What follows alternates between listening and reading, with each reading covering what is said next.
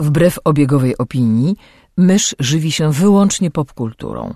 Jest zwierzęciem stadnym, które lubi dzielić się tym, co znajdzie ze światem. Jej naturalnym sposobem komunikacji jest przerywany śmiechem słowotok. Słuchacie podcastu Myszmasz.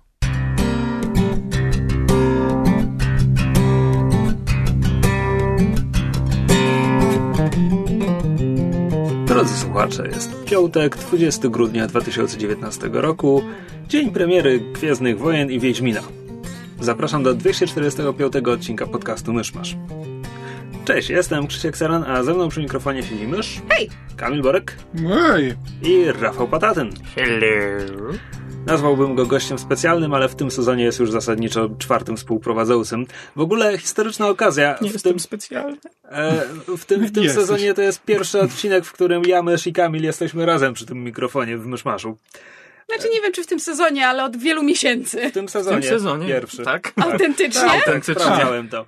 Wow. E, No ale okazja, okazja jest nie byle jaka, ponieważ premiera Nowych Gwiezdnych Wojen to jest zawsze wielkie wydarzenie. O poprzednich Nowych Gwiezdnych Wojen, nie czekaj, poprzednie Nowe Gwiezdne Wojen to było solo. O poprzednim nowym epizodzie Gwiezdnych Wojen, czyli o ostatnim Jedi, nagraliśmy chyba trzygodzinny odcinek, ale to był ciekawy film, a ten nie jest, więc pewnie będzie krótszy. Natomiast No zanim więc miło było z wami podzielić się naszymi uwagami. Zanim przejdziemy do filmu, Mysz opowie nam o naszej tegorocznej akcji charytatywnej. Tak, bo oprócz tego, że grudni, grudzień miesiącem Gwiezdnych Wojen oraz premiery Wiedźmina, bo w tym roku tak nam Netflix zaserwował, to grudzień jest również miesiącem, w którym e, jako podsłuchane.pl postanowiliśmy e, zaangażować się charytatywnie e, i w tym roku wybraliśmy Fundację Zobacz Jestem, która zajmuje się e, pomocą dzieci i młodzieży z szeroko pojętymi problemami emocjonalnymi, na przykład z autoagresją, zaburzeniami żywienia, e, czy też odżywiania się, em, znęcaniem się rówieśników, depresją, próbami samobójczymi i wszelkiego rodzaju problemami, bo jakby kwestie zdrowia psychicznego są, są dla nas e, bardzo ważne i też osobiście bliskie i wiemy, że, że mamy całkiem sporo odsetek młodych e, słuchaczy, więc jakby ich dobro, e, ich zdrowie też leży nam bardzo na sercu. W związku z tym postanowiliśmy przeznaczyć cały grudniowy przychód z naszego Patronite'a sesji na podsłuchu właśnie na tę fundację. E, Więc jeżeli na przykład do tej pory się wahaliście, czy dołączyć do grona naszych patronów na patronite.pl ukośnik sesję, to bardzo zachęcamy, bo wasz e, wkład pójdzie na bardzo szczytny cel.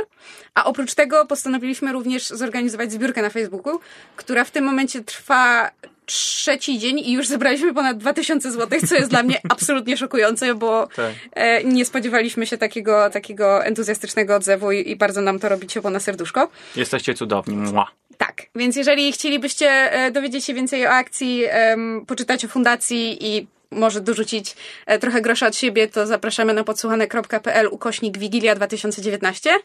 E, I w ramach tej akcji e, będzie też premiera specjalnego świątecznego odcinka sesji na podsłuchu w niedzielę 22 grudnia o 17 na naszym kanale na YouTubie. Kamil nam poprowadził em, świąteczny horror. Więc krew Tak jak zakupy przedświąteczne co roku, tylko trochę bardziej horrorowe. tak, trochę tak, więc krew będzie się mrozić w żyłach. A, a następnego dnia, to znaczy w poniedziałek 23 grudnia o 19 będziemy robić live Q&A z całą ekipą, tak jak tutaj siedzimy, więc jeżeli będziecie mieli do nas jakieś pytania, nie wiem, komentarze, będziecie chcieli posłuchać jak fatalnie śpiewamy kolendy albo coś takiego, to bardzo serdecznie zapraszamy. Jeszcze nikt się nie zobowiązał do, do śpiewania kolęd. Och, ja wielokrotnie mówiłam A, o okej, śpiewaniu no to kolęd. nie mamy już wyboru. Tak, W takim razie powodzenia. Możesz mruczeć. Tak, e, i akcja cała nasza potrwa, potrwa do końca grudnia, więc e, będziecie mieli jeszcze wiele okazji, żeby się e, do naszej akcji dorzucić. Bardzo do tego zachęcamy. Nawet jeżeli nie możecie się dorzucić finansowo, to e, będzie nam bardzo miło, jeżeli po, podzielicie się linkiem do e, akcji na, na social media, bo każde, każde takie podzielenie się zwiększa szansę na to, że że się ktoś dorzuci i że będziemy w stanie przekazać więcej pieniędzy na, na fundację, która naprawdę robi dobrą robotę. Jeszcze raz podsłuchane.pl, ukośnik Wigilia 2019.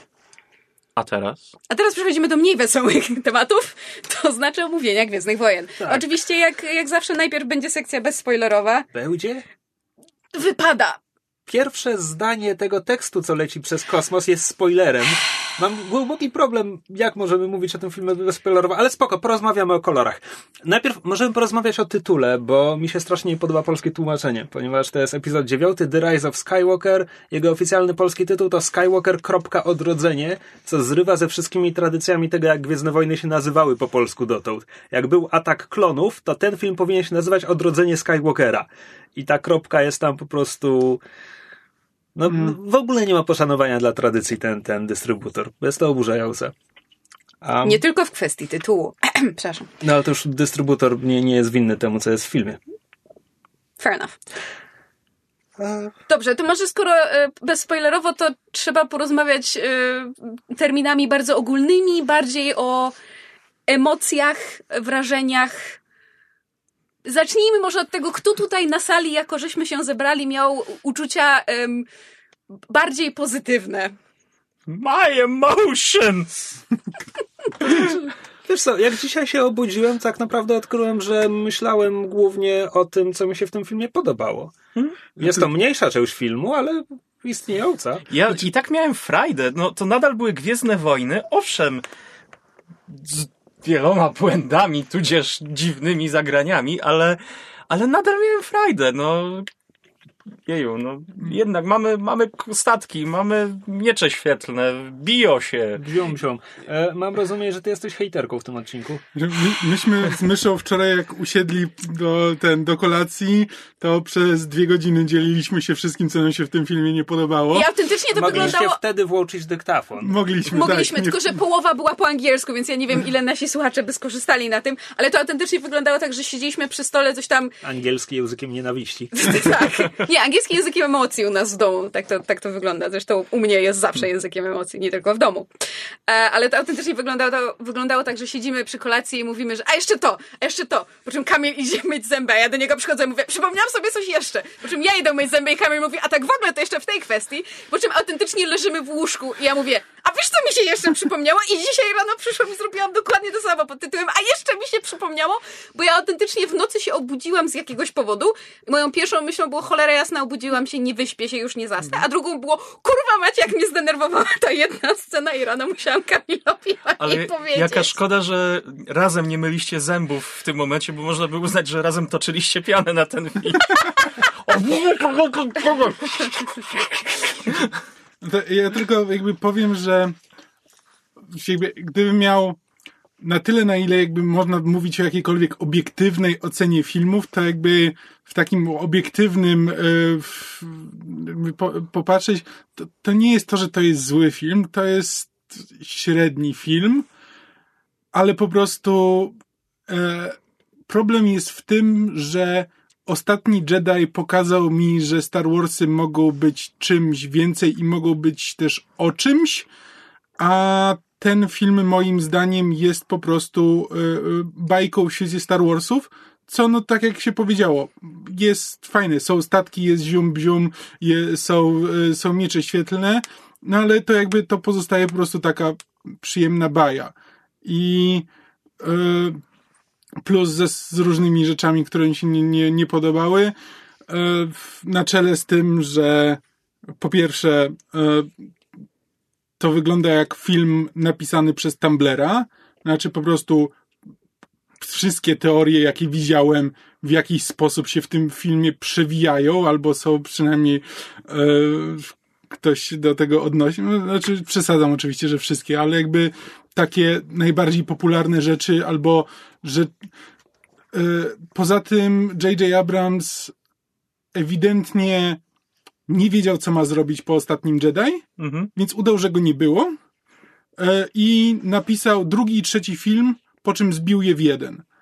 Znaczy, ja się trochę nie zgodzę z tym, bo jednak on tutaj nawiązuje do ostatniego Jedi. To są e, nawiązania na podstawie powtarzania dialogów z ostatniego Jedi i odtwarzania jakby zwierciadle, zwierciadlanego odbicia jednej czy dwóch scen z ostatniego Jedi, ale to nie jest tak, że kompletnie pomija tam ten film. Nie no, oczywiście, że nie Natomiast- pomija, No bo, nawi- byłoby nawiązuje, niewykonalne, żeby pominął, ale nawiązuje do wydarzeń tylko e, w pewnych, ale w taki sposób, żeby e, żeby nie nie zaangażować się w to, w, jakby w tematy, które porusza ostatni Jedi, tylko na zasadzie nie, nie udawać, że go nie było, ale też nie... y, Nie kontynuować tego, co, co Tak. drugi, Znaczy, drugi abs- film zaczął. Absolutnie zgodzę się z tym, że jeśli Ostatni Jedi był filmem, który otwierał wiele ciekawych nowych furtek i po, pokazywał niewyeksploatowane tereny w Gwiezdnych Wojnach i po prostu po, był taką obietnicą, patrzcie, jakimi jeszcze innymi, nowymi, ciekawymi rzeczami mogą być Gwiezdne Wojny, tak Sky- Skywalker Odrodzenie jest... Y, spojrzeniem przez te wszystkie otwarte furtki, a potem odwróceniem się plecami i narzuceniem sobie peleryny na głowę i powtarzania tam... There's proces- no place like home. Powrót Jedi, powrót Jedi, powrót Jedi, la la la, powrót Jedi, nie słyszę nic innego. Natomiast e, w ogóle, kto ten film zrobił? E, ten film został wyreżyserowany przez J.J. Abramsa, który wrócił po przebudzeniu mocy. Wciąż uważam, że mogło być gorzej. Oryginalnym reżyserem tego epizodu miał być Colin Trevorrow, który zrobił e, Jurassic World. I Fan Forstick, nie? E, nie, to jest Josh Trank. A, Josh Trank, przepraszam. Josh Trank miał mieć spin-off gwiezdnowojenny, kiedy jeszcze Disney chciał robić spin-offy gwiezdnowojenne. Czy, wiesz co, może to by mogło być gorzej, ale Przypomnij drugiej sobie Jurassic World, byłoby gorzej. Ja się na tamtym filmie dobrze bawiłam. Znaczy nie, ja nie, okej, Jurassic, Jurassic World było tragicznie y, średniawym filmem i rzeczywiście mi się nie podobało. Tragicznie średnie. E, tak, bo jest, jest jakby różnica między, a to jest taki średni film, ale dobrze się bawiłem, a jest po prostu taki, że nie ma w tym filmie żadnej interesującej myśli i jakby nic, nic, mnie, nic mnie nie ciekawi, ale nie jestem w stanie stwierdzić, że był zły. Znaczy, no, Jurassic World może tam miał parę ciekawych rzeczy, ale, ale też, nie wiem, no, nie, nie oglądałem Book of Henry, ale, y, ale słuchałem Dana Olsona, który opowiada The Book of Henry y, i może przynajmniej to by było, może to byłby przynajmniej e, pożar, Wątpię. pożar burdelu, który byłby interesujący, ale w no. każdym razie scenariusz Skywalker Odrodzenie. Cztery osoby są podpisane pod historią, w tym między innymi Colin Trevorrow. Zakładam, że chodzi o obligacje wobec gildii Tak. reżyserów, w sensie, że ponieważ był przypisany do tego filmu, więc jego nazwisko musiało się wciąż tam pojawić, nawet jeśli z jego oryginalnego pomysłu nic nie zostało. E, scenariusz jest e, autorstwa J.J. Abramsa i Chrisa Terrio. Tak. Chris Terrio jest człowiekiem, który na przykład pisał Snyderowe Supermany, z tego co kojarzę. Znaczy, ba- Batmana v Supermana i Justice League nie jestem pewien, czy Man of Steel też. E, Na pewno, na pewno BVS-a i na pewno Justice League i to znaczy nie chcę powiedzieć, że to widać, e, ale jakby widzę podobieństwa. Znaczy, widzę pewne patrzenie w materiały otaczające e, tę adaptację i e, Mówisz już takim szyfrem, że nawet ja nie No, rozumiem, co masz na myśli.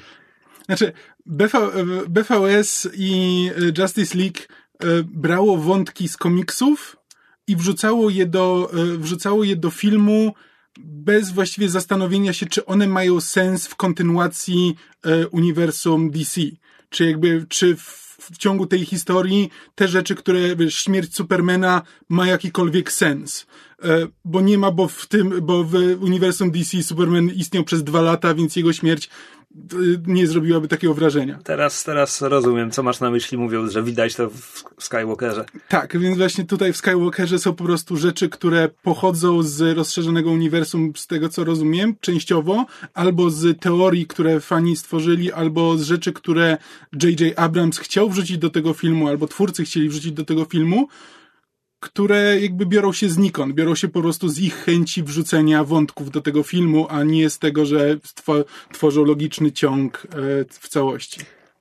To znaczy, to co mnie strasznie bawi po tym filmie, to jest to, że tak bardzo jak e, myśmy się zachwycali The Last Jedi, kiedy wyszło i im więcej czasu mija od tego filmu, im dłużej o nim myślę, tym bardziej on, on, on mi się podoba Tym jako bardziej film. po obejrzeniu trzeciego filmu. Właśnie do tego, do tego nawiązuję, to znaczy em, po raz pierwszy jestem się w stanie zgodzić z ludźmi, którzy mówią, że Ryan Johnson zrujnował Gwiezdne Wojny, dlatego że po The Last Jedi, który jest dla mnie najlepszym filmem z wszystkich filmów gwiezdnowojennych, obejrzenie y, Skywalker Odrodzenie jakby jest, jest miałkie, jest płytkie i nic nie wnosi, bo po prostu Ryan Johnson zrujnował dla mnie Gwiezdne Wojny, bo nic nie dorówna The Last Jedi już pomijam, że Rise of Skywalker jest po prostu przebudzeniem mocy The Sequel. No bo to jest, to jest dokładnie to, co Kamil mówił, że jakby J.J. Abrams wziął drugi i trzeci film i zrobił z... To znaczy, W ogóle jak, jak to jest możliwe, jedno. że kto wpadł na poroniony pomysł, żeby jedną trylogię dawać różnym reżyserom? Już, ja myślę, że jakby już dali nawet te trzy filmy Abrams, Abramsowi, to byłaby szansa, że przynajmniej to by było jakoś spójne. No Że tak. ta historia byłaby podzielona na trzy filmy i byłby jakiś plan gry prze, prze, przez tą całą trylogię. Ja bym autentycznie... że ja oglądając Rise of Skywalker wcale nie miałem poczucia, że on miał te pomysły kręcąc Przebudzenie Mocy. Te pomysły z Rise ale, of Skywalker. ale wiesz co? To by przynajmniej było konsekwentne.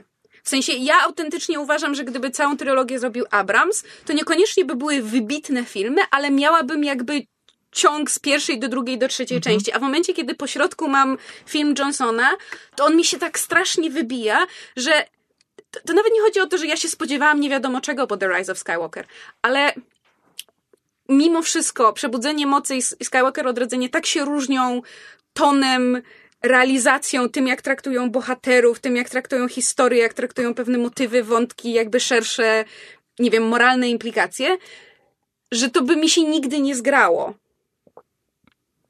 Okej. E, To znaczy tak, e, Co nie znaczy, że nie było scen, które mi się podobały. Kamil mówił, że ten film wygląda jakby był ekranizacją Reddita. Nie, dla mnie to jest Nie, nie, Tumblera. jeden pies. Dla mnie to Reddita jest... też. Dla mnie to jest bardziej tak, jakby ktoś zekranizował, czy zekranizował, zrealizował pierwszą i jedyną wersję scenariusza. Bo jak ja widzę w Rise of Skywalker dobry film.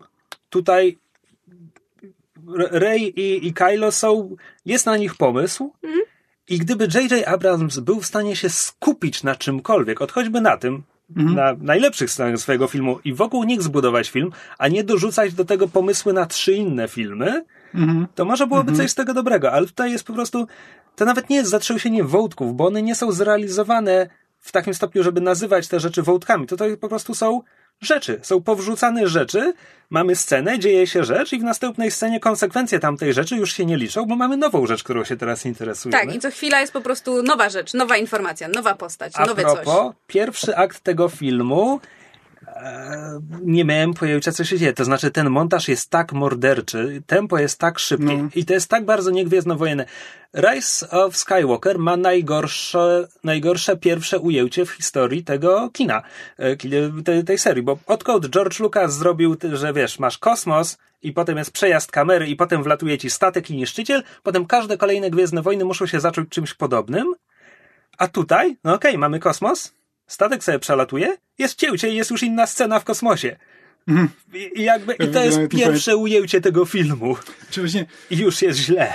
Moim głównym zarzutem pod kątem montażu jest to, że po wyjściu z y, kina, jak my z Myszą gadaliśmy o tym, o tym filmie godzinę po wyjściu z kina, ja już nie mogłem sobie przypomnieć, co się kiedy wydarzyło i właściwie co się działo w tym filmie, bo tam jest po prostu naćkane tyle właśnie, ty, właśnie nawet nie wątków, po prostu rzeczy, które się dzieją, które nie są powiązane ze sobą, że ja nie jestem w stanie odtworzyć ciągu logicznego wydarzeń z tego filmu, tylko muszę sobie przypominać, że a, to było i jeszcze to było.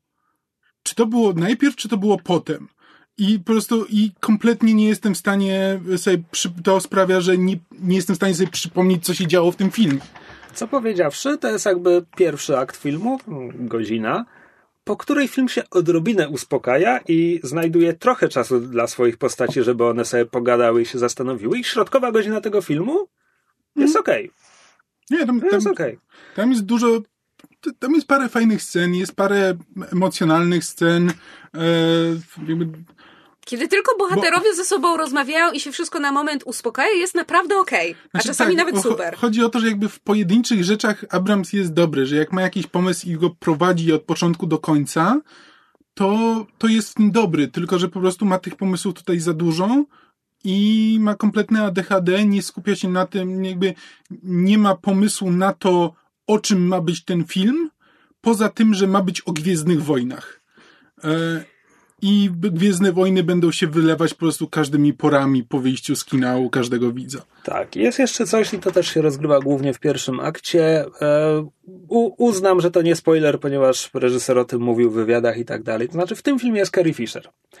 I było wiadomo już od dawna, że Carrie Fisher będzie w tym filmie nie jako cyfrowe odtworzenie postaci ty, aktorki, tylko że wykorzystają materiał, który został po nakręceniu Przebudzenia Mocy. Ja mam dużo sympatii dla Carrie Fisher. Uważam, że to bardzo smutne, że ona y, umarła i okej. Uważam, że to był bardzo nietrafiony pomysł, ponieważ sceny z nią to są gwiezdnowojenne madlipsy, gdzie oni po prostu wymyślali, jaką możemy napisać kwestię, żeby to miało jakikolwiek sens y, w, w, reakcji na to, co powie Carrie Fisher. Tak, to jest do, dokładnie to Dokładnie samo. samo Kami tak, powiedział. dokładnie to samo o tym mówi, że po prostu widać, że ktoś to pisał, wiedząc jaka ma być ostatnia linijka tej sceny, która będzie wypowiedziana przez Leję i teraz musimy dopisać coś do tego, żeby to miało sens i to po prostu momentami, znaczy jakby w ogóle nie ma, e, jakby Carrie Fisher nie ma prezencji, bo no bo ona coś powiedziała, co było niezwiązane z tym, co napisali później scenarzyści, więc jakby jej reakcja nie do końca ma sens, więc to jest trochę tak, jakby po prostu nagrali, wrzucili zdjęcia z tego, jak Carrie, Carrie Fisher je w kanapkę i mówi, dobre, i wiesz, i, a, ktoś ją, a ktoś ją w takim razie, okej, to co możemy teraz do, do tego dopisać? to czy potem to, jest- Okej, e, czy... E, czy to jest, czy to jest złe, czy to jest dobre? Mm, dobre.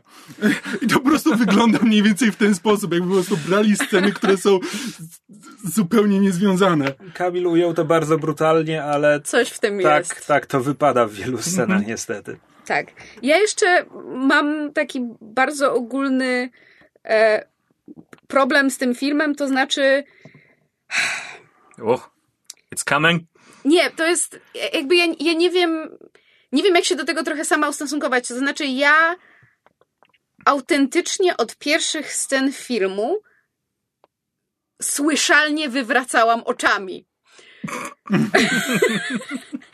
I Ale, przepraszam, ja chcę tylko, e, zanim, zanim to powiesz, bo jakby chcę powiedzieć, że mysz przed samym tym seansem jakby mówiła do mnie na zasadzie, no tak przegląda tego, tego Twittera i wszyscy, wszyscy tak narzekają na te Star Warsy, ale, ale ja, nie Jak pamiętam jak to, to być? Tak, jak, to, nie pamiętam jak to mysz ujęła, ale jakby z taką myślą, że, e, że nie mam zamiaru się na tym filmie dobrze bawić, no bo to wciąż Star Warsy i nawet jeśli tam jest coś źle, to będzie dobrze. A potem po prostu od pierwszych scen już widziałem, że o nie. tak, ja tylko w pewnym momencie po prostu po pierwszych paru sekundach tylko ciężko westchnęłam i Kamil się tak na mnie spojrzał Ja na się zasadzie, właśnie oho. zastanawiałem, co to było. Słyszałem takie już rolling, rolling, rolling.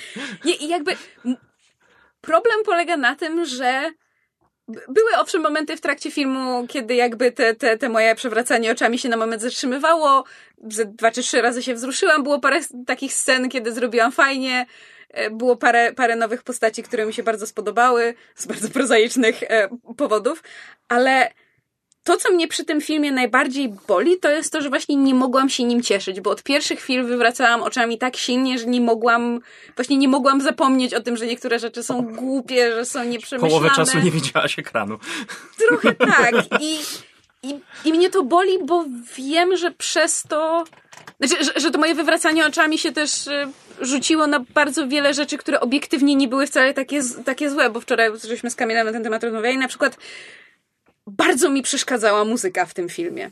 Bo moim zdaniem, tak jak 95% tego filmu, była po prostu ja to nazywam, to, to się nazywa shoehorned po angielsku, że wciśnięta na siłę, Mhm. że po prostu byle gaz do dechy właśnie na zasadzie Gwiezdne Wojny będą się nam uszami po prostu wylewać. I była tak ja nie mało pamiętam nawet muzyki. A właśnie o to chodzi. Ja po prostu w każdej scenie to było na zasadzie o, ten motyw, który znacie, ten motyw, który znacie. I głupio jest mi mieć o to pretensje. Bo to są Gwiezdne Wojny. Oczywiście, że będziemy słyszeli znane motywy wykorzystane na milion różnych sposobów, ale to było jakoś tak Ale właśnie, nachalne. ale właśnie to nie są Gwiezdne Wojny. To się z, stało z Gwiezdnymi, z Gwiezdnymi Wojnami dopiero od ostatniego Jedi. Dopiero ostatni Jedi był epizodem, który tak bardzo recyklingował już istniejące motywy i Rise of Skywalker po prostu kontynuuje to. Tak, ale widzisz, e, Wcześniej jakby każdy kolejny epizod miał własne motywy, każda lokacja miała swój motyw muzyczny. Jakby je- jest bardzo mało powtarzania melodii po, pomiędzy kolejnymi Gwiezdnymi Wojnami. tak, ale przy tym Ostatni Jedi był dobrym filmem. Tak. W związku z tym, nawet jeżeli te motywy były powtarzalne i znane, to one by, były wykorzystywane chcę powiedzieć subtelnie, Ze smakiem. Przemyśl, w sposób przemyślany. A tutaj to jest na zasadzie e, u, coś z ciemnej strony mocy, marsz imperialny. Coś z jasnej strony mocy. Dobra, dajemy motyw mocy. Albo o, Leja na ekranie. Dobra, motyw Lei. I jakby ja wiem, że to jest właśnie ta prosta łopatologia Gwiezdnych Wojen, ale właśnie wydaje mi się, że to jest przykład na to, że jak jak to powiedzieć, że właśnie że to takie usilne pchanie tych Gwiezdnych Wojen w każde możliwe miejsce tego filmu i w każdy możliwy aspekt sprawia, że w pewnym momencie można mieć przesyt. Za duża zawartość SW w SW. Tak. Znaczy tak, to jest trochę tak jakby J.J. Abrams był przekonany, że jeśli choć przez choć przez minutę ktoś zapomni, że ogląda Gwiezdne Wojny i tylko że ogląda fajny film science fiction, To będzie to- miał pretensje. to tak, to, to jest już jego osobista porażka. Bo to jest ostatni film z y, tej trylogii, to jest również ostatni film z serii, w związku z tym trzeba em, dać fanom to, nawet nie to, czego oczekują, ale jakby usatysfakcjonować ich, nieważne co to znaczy, a Gwiezdne Wojny są Gwiezdnymi Wojnami, więc dajmy im dużo Gwiezdnych Wojen. I, głup- I znowu, strasznie głupio mi jest mieć pretensje do tego filmu, dlatego że biorąc pod uwagę, że od wczoraj czytam tak zwany dyskurs na ten temat w internecie, to bardzo wiele jakby krytyki wobec tego filmu według internetu sprowadza się do tego, że no, ale czego wyście się spodziewali? To są Gwiezdne Wojny, to jest to em, ta, ta, ta, to heroic fantasy, ta pełna tropów i stereotypów i archetypów baśń w kosmosie od pierwszych filmów do ostatnich. Czego innego żeście się spodziewali? I właśnie ja wtedy wracam do tego, co dzisiaj wymyśliłam pod tytułem Ryan Johnson zepsuł mi Gwiezdne Wojny, bo ja wiem, że ta seria może być czymś więcej. Ja wiem, że te filmy mogą być czymś więcej, że mogą być tą kosmiczną baśnią i jednocześnie mieć w sobie niesamowitą głębię i być, odnosić się do swojej jakby takiej spuścizny w sposób, który dla mnie jest niesamowicie ciekawy i właśnie to, co Krzysiek mówił, że daje, pokazuje te nowe drzwi, którymi można by pójść, po czym J.J. Abrams stwierdził, a chuja tam, zawracamy do domu. And I'm angry. Póki jesteśmy przy muzyce, na tyle na ile jeszcze jesteśmy przy muzyce. E, oczywiście ogromny szacunek dla Johna Williamsa, który skomponował jakby skomponował nasze dzieciństwo i dzieciństwo poprzedniego pokolenia przed nami i tak dalej. I tyle mi filmów i tak dalej. I tego ale, po nas. Ale z Gwiezdnowojennego, y, z tych, z disneyowskiego rzutu Gwiezdnych Wojen najlepszy muzycznie był solo z muzyką Johna Powella. Mm. Po prostu. Nie pamiętam. Ja się nie wypowiem, bo... Nie pamiętam muzyki. Nie, Znaczy ja nie zwracam aż takiej ja też, uwagi na muzykę, ja, więc... Muzyka niestety mi zupełnie... Dobrze, to jeszcze dwa e, takie mi aspekty przychodzą do głowy bardziej ogólnie, żebyśmy bezspoilerowo mogli powiedzieć. Em, pierwszy to e, aktorstwo. Świetne. Nie mamy uwag, czy mamy uwagi? Znaczy... A zmarłych dobrze albo wcale. No, pocięcie materiału No. Carrie Fisher i wstawienie go No, sprawia, ale że to- Carrie Fisher wypada jak zła aktorka w tym filmie, ale to nie jest jej wina. Oczywiście, że tak. Absolutnie. E, Dobrze, to ale, Cała znaczy, reszta jest spoko. Nie, Adam, Adam Driver... Adam Driver ciągnie ten film. Tak, ciągnie... Biorąc pod uwagę, że nie jestem fanem tego, co, co jakby robi ten film z wątkiem Kylo e, i, i Rey, e, to, to Adam Driver jakby ciągnie to, wy- wyciska z tego, co tylko może. E, e, o Boże, Daisy Ridley, e, Daisy Ridley też sobie daje, też daje radę. O właśnie, daje radę bardziej. Znaczy, ja ona tak, nie filmu jestem na- wielkim fanem jej. Znaczy, ja Jest też nie, ale sympatyczna. jest sympatyczna i z, z filmu na film da- jakby radzi sobie coraz lepiej, no ale w, tak, ten nie jest, nie jest moim zdaniem aktorką tego kalibru. co Może, może to Driver. nie będzie popularna opinia, mnie po prostu postać Rey jakoś nie grzeje. Od, od pierwszych filmów no, nie, nie poczułem żadnej więzi z tą postacią, no ale to, to mój, mój problem, tak? Jest to fajnie napisana postać, ona ją poprawnie, czasem dobrze odgrywa, a I don't care. Ba bardziej mnie historia Kylo tutaj właśnie wciągnęła. Poe, Finn, też takie mech. Dla, dla mnie najważniejszą postacią jest Kylo w, ty, w tym filmie. W tych Znaczy- filmach. jakby ja oglądając e, Skywalker Odrodzenie miałam bardzo dziwne wrażenie, że że Daisy Ridley jest zagubiona. Nie jej postać, bo jakby Rey w tym filmie, no jakby dowiaduje się pewnych rzeczy, przechodzi pewną, pewną drogę, jak w każdym filmie, powiedzmy. Em, mam, mam pewne zarzuty do tego, jakie decyzje scenariuszowe zostały podjęte, ale miałam po prostu dziwne wrażenie, że aktorka się zgubiła w tym, co jej bohaterka czuje.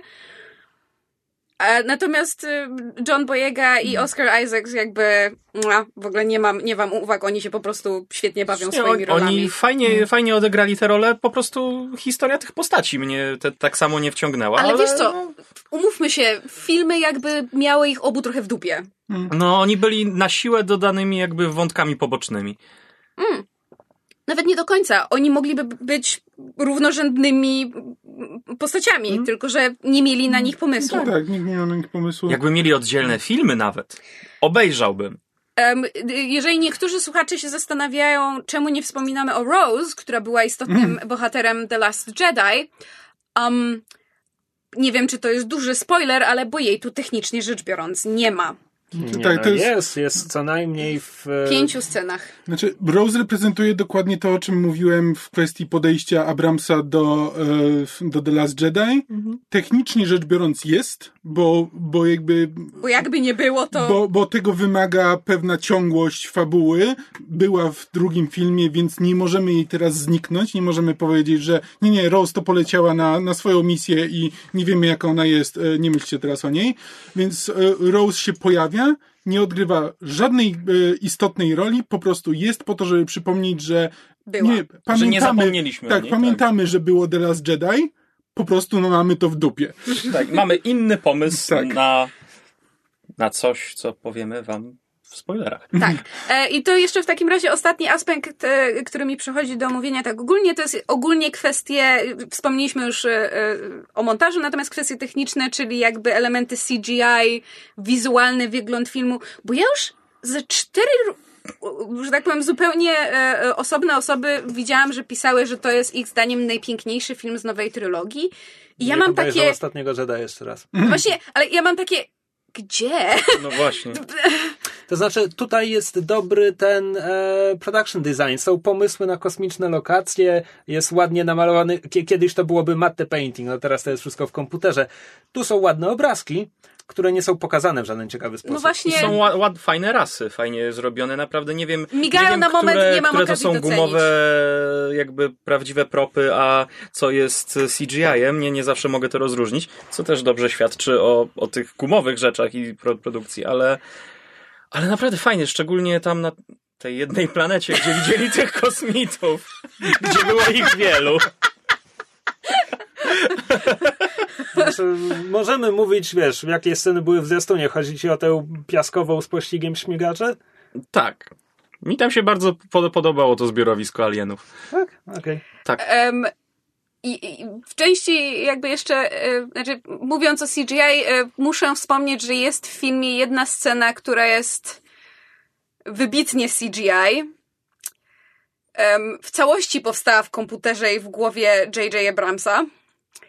Nie jestem jej wielką fanką, bo jest szalenie rażąca. I to jest chyba jedyny moment, kiedy CGI w filmie mi bardzo przeszkadzało. Nie, to- Nie wiem o jakim momencie mówisz. Najwyraźniej nie zauważyliśmy tego wtedy. nie, przejdziemy do tego przy spoilerach, bo to bez, Tak. bez sensu E, teraz. tak. Czy, czy mamy jeszcze jakieś ogólne podsumowania? Znaczy, e, ja jeszcze wrócę do tego nieszczęsnego pierwszego aktu, bo to jest naprawdę fatalna godzina filmu. W sensie, ja tam siedziałem na sali i nie mogłem uwierzyć, że J.J. Abrams ma tylko jeden pomysł na film, bo mamy dosłownie po prostu znowu pogoń za czymś, co wskaże drogę do czegoś, co wskaże drogę do kogoś, czym było całe przebudzenie mocy. I to było takie po cholerę, po cholerę. Znaczy, Harry, ten Harry Bomberguy, czy- co dobrze ujął, że gratulacje dla, dla J.J. Abramsa, że udało mu się podmienić wszystkie, wszystkie imiona w jego treatmencie do Piratów z Karaibów 6. Bo, y, i, i zamienić kosmos na, mo, znaczy morze na kosmos. Bo trochę tak to się, trochę tak to się ogląda. Jakby po prostu mamy przygodowy film, w którym ludzie za czymś gonią i próbują, i różne siły próbują złapać jedną rzecz. E, I dzieją się, dzieją się śmieszne rzeczy momentami, a w, Momentami pod koniec smutne mamy rzeczy. jakieś, tak, emocjonalne wątki.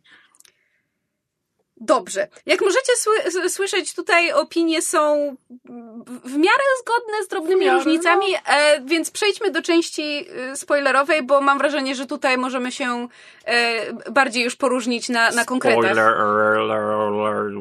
Spoiler alert. Jesteś druidem zabrakło ci baterii. Spoiler alert! Tak, więc jeżeli nie mieliście jeszcze okazji e, pójść do kina, to w takim razie em, idźcie do kina. Dobrze. Krzysztofie, Ja? Co? to może e, zacznij nas. E, od omawiania filmu od początku do końca. Tak, Ale- potrzebujemy twojego umysłu, bo ty masz lepszą pamięć do, Ale do rzeczy. ma- Chcesz to robić scena po scenie? Nie, nie. Może nie Ale- z taką dokładnością, ale jednak e, chciałabym Ale- zachować jakiś sens, bo inaczej ja będę po prostu randomowe sceny e, krytykowała i to jest trochę bez sensu. Okej. no- Pierwszy akt. Okej, no pierwszy akt. y, Zasadniczo wprowadzenie jest, jest streszczone w napisach początkowych, bo dowiadujemy się, że imperator Palpatine żyje. Jak? Nie zadawaj pytań. W ogóle po prostu pierwsze kilka zdań przeczytałem i ręce mi opadły, wszystko mi opadło. Po No. prostu... Ale w ogóle jeszcze e, to jest, to jest sformatowane jak jakiś. em, tak jakby miałem w News głowie. bulletin. Dokładnie, miałem w głowie głos z kroniki filmowej, z tych amerykańskich kronik filmowych. A, God, Głos- dead speak! Głos martwych przemówił. Generał Okej, Palpatine. ale, ale te teksty, one zawsze są tak pisane. Generał Palpatine. Czy- The nie, nie, rebels striking from może- their hidden base. To Znaczy, zawsze może było tak, tak, pisane. może po prostu wykrzyknik w pierwszym zdaniu jakoś sprawił, że natychmiast ten, ten tekst nabrał dla mnie jakby innego wyrazu, ale no. Tym bardziej, że nie było żadnego build-upu do tego. O, dobra, trailery z głosem Palpatina były, ale Znaczy, To znaczy, wiesz co, w, mom- w momencie, w którym J.J. Abrams już stwierdził, że pójdzie w ten fanfikowy pomysł, i tak, jasne, wiem, w starym Expanded Universe ćwiczyliśmy. Tak, stary Expanded Universe przygotowało mnie na wiele durnych pomysłów, które można wprowadzić i zrealizować w Gwiezdnych Wojnach, więc ja już przerabiałem odrodzonego Palpatina. Mroczne Imperium przynajmniej miało ciekawy styl wizualny.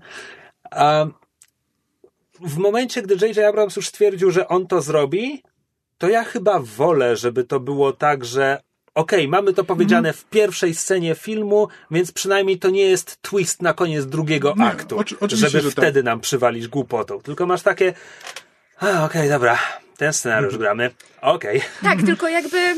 Brace for impact. Tak, bo jak, tak jak mówiłam, że zaczęłam przewracać oczami od pierwszych scen i właśnie pierwszymi scenami, to w ogóle zapomniałam o tym, że przewracałam oczami już przy, przy, przy tekście, zanim się w ogóle nawet film zaczął. I problem polega na tym, że przeczytałam to zdanie na zasadzie film potwierdza mi, że Palpatine żyje, wszyscy słyszą jego głos, nie wiadomo jak, nie zadawaj pytań. I miałam takie, E, bo nie grałaś w Fortnite'a. Nie wiem, czy to jest prawda, ale podobno parę dni temu, w, znaczy na pewno prawdą jest, że parę dni temu w Fortnite była akcja promocyjna Gwiezdnych Wojen, ale podobno w ramach tej akcji była właśnie puszczona ta wiadomość Palpatina, o której jest mowa w napisach teraz do filmu. Oh, for fuck's sake. Jezus E, Maria. nie wiem, czy to jest prawda. Tak tylko przeczytałem w internecie. Dobrze, ale jakby ja, ja przeczytałam to zdanie na zasadzie Palpatine żyje, wszyscy w radiu słyszeli, kosmicznym radiu słyszeli jego wiadomość, słyszeli jego głos, nie zadawaj pytań. I miałam takie, Jezus Maria, no dobra, co jeszcze? A potem film po prostu dorzucał każdą kolejną cegłę durnych pomysłów. I jak ja usłyszałam, że, że właśnie, że oni, e, że jest jakiś szpieg w najwyższym porządku, ja takie, kurwa mać, co jeszcze? Oni mówią, dobra, teraz musimy e, koniecznie zdobyć te informacje od, od tej randomowej postaci, która się teraz pojawia znikąd w miejscu, które, o którym pierwszy raz słyszysz. Takie, dobra, i co jeszcze? Potem się okazuje, że imperator powiedział, że tam za 24 godziny, czy za ile zniszczy całą galaktykę przy pomocy swoich znikąd pojawiających się krążowników. skąd? Kurwa, skąd? I co jeszcze? Okej. Ludzie, resursy, pieniądze. Jak utrzymać to w tajemnicy? Czy wszyscy na tych statkach byli na tej zajebanej planecie zamknięci przez ileś tam dziesiąt Okej, lat? okej. Rozumiem, że film wam się nie podobał i nie spodziewałem się, że ja tu będę najbardziej entuzjastycznym głosem, ale w tym momencie czepiacie się rzeczy, które w Gwiezdnych Wojnach są zawsze. To znaczy, Czy nie Scott miał pamiętasz, pieniądze na tę wielką flotę, Stout Scott miał pieniądze na Gwiazdę Śmierci. Jakby pierwszy porządek był, był forpocztą tego wszystkiego.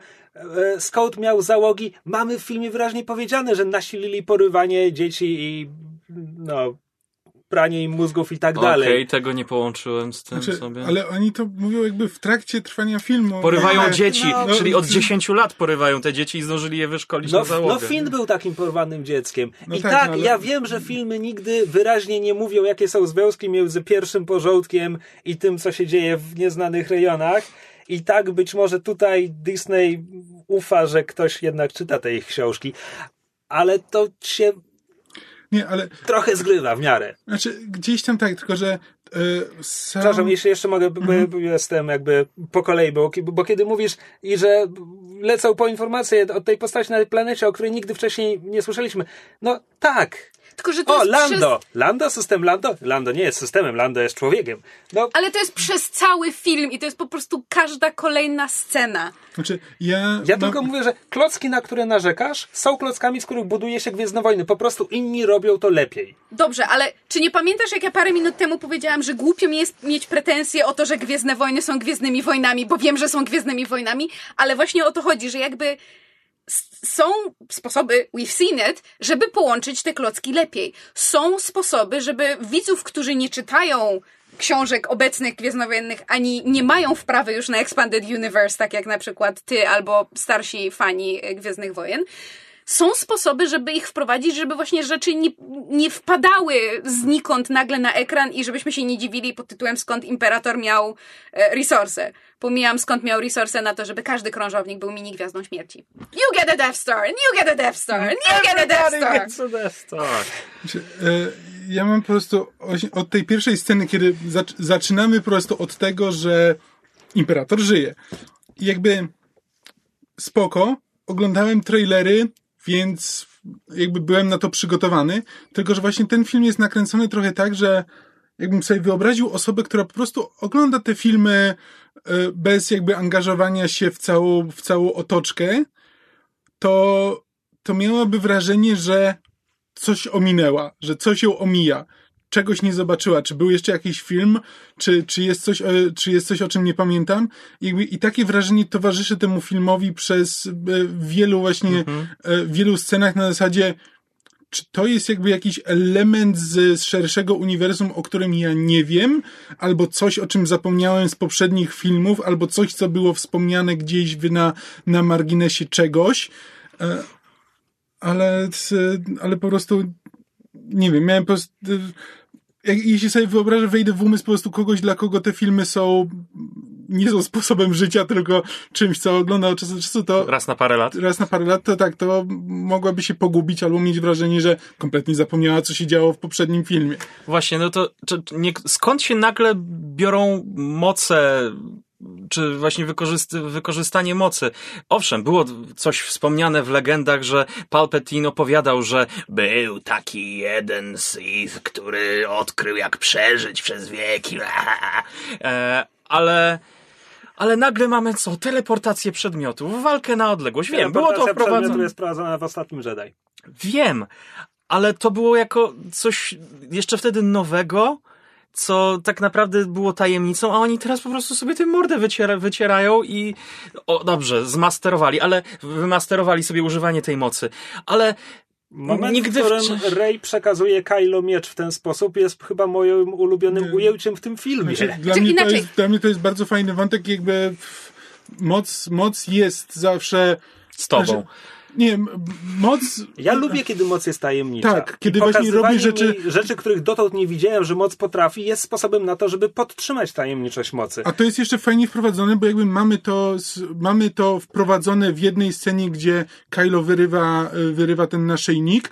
Mamy później, mamy później drugi, y, y, to podtrzymane, kiedy też w fajny sposób wykorzystane, kiedy Kylo się orientuje, że Rey jest na, e, na jego statku, bo, bo Będę wypada miała ten... dużo do powiedzenia o tej E, scenie. Bo wypada, bo wypada ten hełm. To jest jakby fajny pomysł. e, I wtedy i trzeci raz, kiedy to naprawdę wraca po prostu w finale jako ten końcowy zabieg, e, dzięki któremu nasi bohaterowie się ratują. Znaczy, A wszystko jest przedłużeniem idei z ostatniego Jedi, bo tam widzieliśmy, że Kylo po rozmowie z Rey ma krople na dłoni. tak. Więc to nie bierze, to, akurat to się bierze z ostatniego Jedi. Czy wiem, ja rozumiem, oni wprowadzili to w poprzednim filmie, ale jednak wyobrażam sobie, że przez te wszystkie wieki inni mistrzowie Jedi by coś takiego też odkryli, bo byli potężniejsi od Rey, która w ciągu dwóch, trzech lat nagle stała się mistrzynią Jedi, która opanowuje moce, o których nigdy wcześniej nikt inny nie słyszał. nie Moc do... tak działa. Znaczy, po pierwsze, po drugie, nie do końca, dlatego że zauważmy, że Skywalker Odrodzenie bardzo dobitnie em, wbija e, nam do głów kwestię tego, że więź, którą mają Rey i Kylo jest jakby do tej, spor- do tej pory nie było takiej w galaktyce. Oni są połączeni mocą w sposób, który jakby... Poza tym poprzedni film mówił, że to Snoke ich połączył tak naprawdę. Tak, a w tym filmie dowiadujemy się, że za wszystkim stał Palpatine, bla, bla, bla. E, natomiast, znaczy, ja nie wiem, czy, czy tu, tu się ze mną zgodzisz, Rafał, ale jakby ja trochę chyba rozumiem, o co ci chodzi, bo ja nie mam pretensji o to, że, że, że są te mocy i że one są różne, ale mam pretensje trochę o to, jak one są wykorzystane. To znaczy, pe- pewnie to też jest Expanded Universe, że jest coś takiego jak Force Zombie, czym ja nazywam Palpatina, pod tym, że moc pozwoliła mu coś To tam, znaczy, bla, bla, bla, e, bla, bla. No, mm, kazus Darfa Mola w jakiś sposób. E, natomiast e, akurat na ten wątek jestem o tyle zły, zwłaszcza, że w dialogach tego filmu pojawia się rozwiązanie, które byłoby dla mnie dużo łatwiejsze do przełknięcia, bo jest mowa o tym przeniesieniu swojej esencji w czyjeś ciało. I ja bym dużo bardziej wolał, gdyby Richard E. Grant grał tutaj oficera, który jest owładnięty przez ducha Palpatina, zamiast Zwłaszcza, widzieć po prostu zombie. by da- dałoby mu coś do roboty. Prawda? Tak. Ale właśnie wiesz, pojawia się też, e, już pomijam, że pojawia się ten wątek klonowania i w pewnym momencie widzimy na scenie jakiś pojemnik z dwoma snowkami. Nic z tego nie wynika, ale na przykład ja nie mam problemu z tym, że pokazano nam, że Rey ma Force Lightning, że ma błyskawice, e, które do tej pory widzieliśmy tylko, że w filmach, bo Kamil mi uświadomił, że było w grach, że, że nie tylko Palpatine ma takie moce, ale jakby miałam takie na Nie zasadzie... tylko Palpatine ma tę moce w filmach. E, Duku? Duku też. Ha. No to inaczej. W każdym razie Darkseid. Ciemna strona mocy może mieć, może mieć błyskawice mocy. I ja miałam taką myśl na Yoda zasadzie... przyjmował je na, na i odbijał. Dobrze, dobrze, a ja je przyjmę na gołą klatę, wszystko jedno. Daj mi skończyć myśl. E...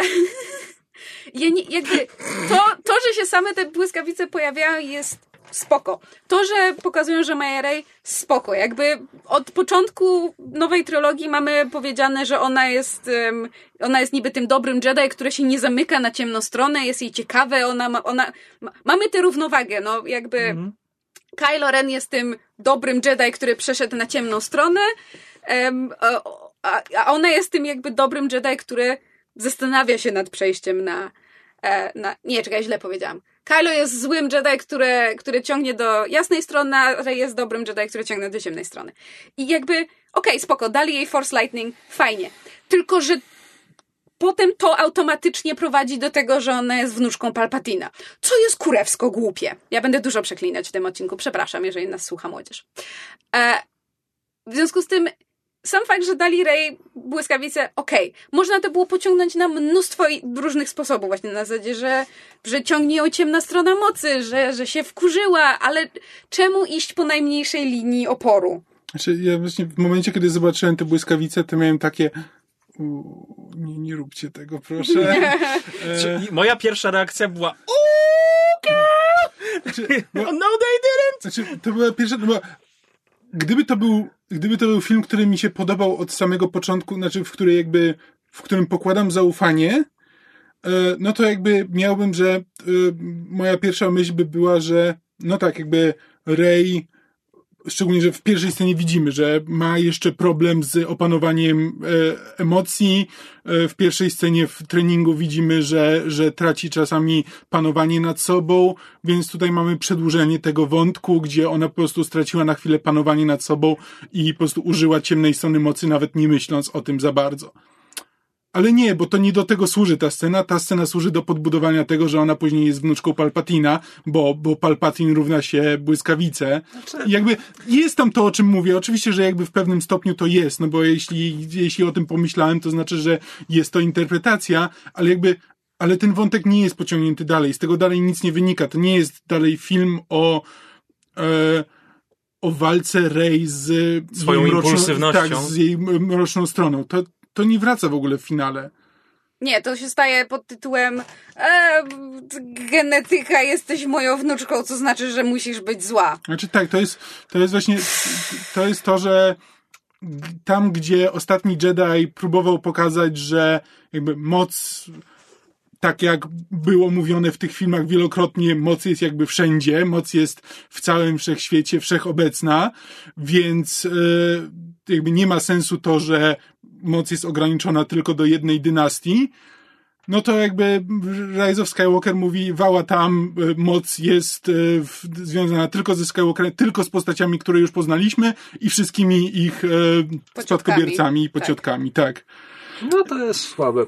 Aczkolwiek w tej scenie, kiedy Rey strzela błyskawicami, to i tak nie jest dla mnie najgorsze. Najgorsze dla mnie jest to, że J.J. Abrams nie ma jaj, żeby Zabić. żeby cokolwiek miało konsekwencje. Mhm. Och nie, Czubaka zginął, och nie, trzy minuty później widzimy, że nie, przeżył, bo był na innym statku. Och, nie, C-3PO traci pamięć. Nope. Nie, bo 20 minut później mu ją przywrócą. To jest kurde Och, takie nie. tchórzliwe. Zabili tę planetę, co ma nazwę, której nie pamiętam, więc nazywam ją Kilimandżaro, na której była nowa postać Zori, grana przez Kerry Russell i była taka fajna i o nie, zabili ją. Nie, wraca w finale.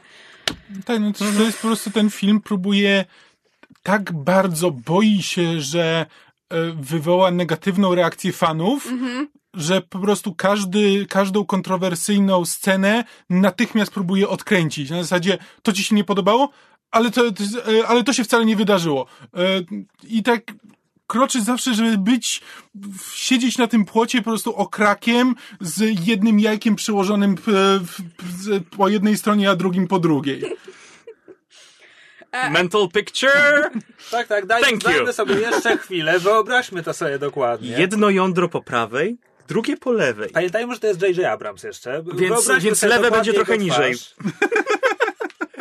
To nie jest tylko J.J. Abrams, ale, ale żeby namalować wam dokładniej ten obrazek. E, dobrze, ja, ponieważ e, moją rolą w tym odcinku jest być upierdliwą i czepiać się drobiazgów, najwyraźniej. Tak, tylko w tym odcinku. No, po, po, posiedźmy jeszcze chwilę z tym komentarzem. No, tak. Mhm, dobra. Kryj się teraz.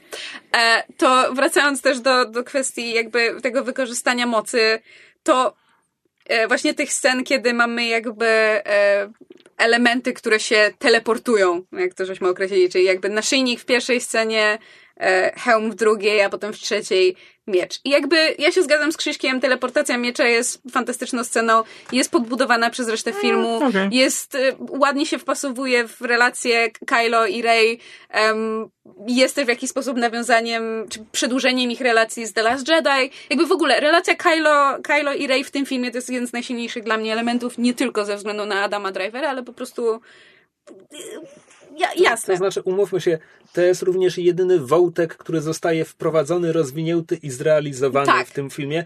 Pomijając jedyny. jak, jak zakończony, ale jedyny, tak. bo wątki Fina i Poe nawiązują do tego, co oni przeszli w poprzednim filmie. Ale nie mają ale puenty. nic nie jest z nimi zrobione i w finale oni zasadniczo są po prostu ponownie w sytuacji z finału Ostatniego Jedi, tylko tym razem mają szczęście i to, co w Ostatnim Jedi nie wychodziło, tu wychodzi, co nie jest żadną, tu nie ma żadnego rozwoju postaci, tu się, oni się niczego nie nauczyli w tym Znaczy, filmie. bo to jest właśnie związane z tym, że e, ostatni Jedi próbował jakoś, próbował powiedzieć coś więcej, próbował powiązać jakby Gwiezdne Wojny z jakimiś prawdziwymi tematami, pokazać, że jakby hej, tutaj mamy walka e, najwyższego porządku i walka ruchu oporu, to jest tak naprawdę walka dwóch dynastii, która reszty świata zupełnie nie obchodzi. Jakby to jest walka wiesz, spadkobierców Skywalkera, którzy praktycznie wiesz, walczą, walczą ze sobą. Jakby nawet nie mamy powiedziane, że pierwszy porządek, jak duży jest ten pierwszy porządek, oni po prostu są, to jest jakaś tam siła we wszechświecie, która po prostu jest jedną z wielu sił, a wiesz, a są ludzie, którzy po prostu żyją sobie absolutnie obok tego, ich to nie interesuje, więc czemu oni mają się interesować tą walką? Więc tak, więc kiedy przychodzi, więc kiedy ruch oporu wzywa ludzi do, do walki, to nie ma nikogo, kto, kto by odpowiedział, bo czemu mają się tym interesować? I jakby ja, zawsze, ja to odbieram na zasadzie, że tak, jakby kolejny film ma być tym, że jakby trzeba przekonać ludzi, trzeba z, zainspirować ludzi, e, a nie tylko mówić, że my jesteśmy dobrzy, oni są źli, więc wy pomóżcie nam. Bo, tylko trzeba, bo nadzieja i miłość. tak, tylko trzeba to autentycznie, trzeba ludziom pokazać, o co walczą.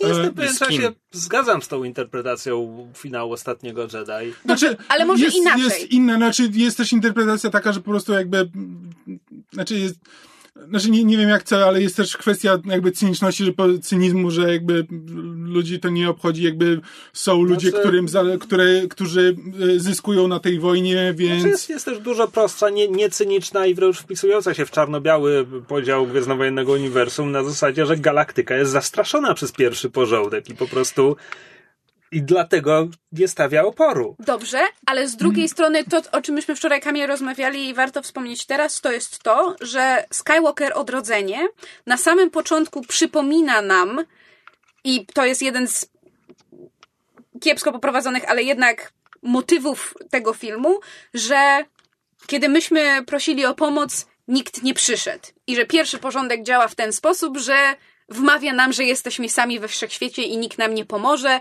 a nie możemy tak myśleć, musimy nadal mieć sobie nadzieję i miłość. Fajnie. I w finale mamy tę scenę pod tytułem, że wydaje się, że wszystko jest bez nadziei, że znowu wezwali o pomoc i nikt nie przybył. I potem ta pomoc przybywa w zastraszającej liczbie. Tylko, że film od początku do końca nie pokazał nam nic, co by wytłumaczyło, dlaczego tym razem ci ludzie przylecieli. Nic. Because Lando is cool. Autentycznie to było to, co ja powiedziałam na zasadzie, że Lando called in a few favors and he has a lot of kids. No i ma ładownię pełną e, pysznego Colta 45. Tak, no i, i to, jest, to jest to, co mi przeszkadza też z tego względu, że w filmie mamy dwie sceny, a właściwie nawet trzy sceny i sugestie, mam wrażenie, wątku, który wszyscy pominęli, który bardzo ładnie mógłby to wytłumaczyć. Bo już wspomnieliśmy o tym, że w filmie pada zdanie, że musi, że pierwszy porządek musi zwiększyć, najwyższy porządek musi zwiększyć liczbę porywanych i indoktrynowanych dzieci, skoro teraz mają siły, siły imperatora, no jakoś te statki muszą wypełnić. Wiemy z The Last Jedi, że porywają te dzieci od dawna. Finn jest takim dzieckiem.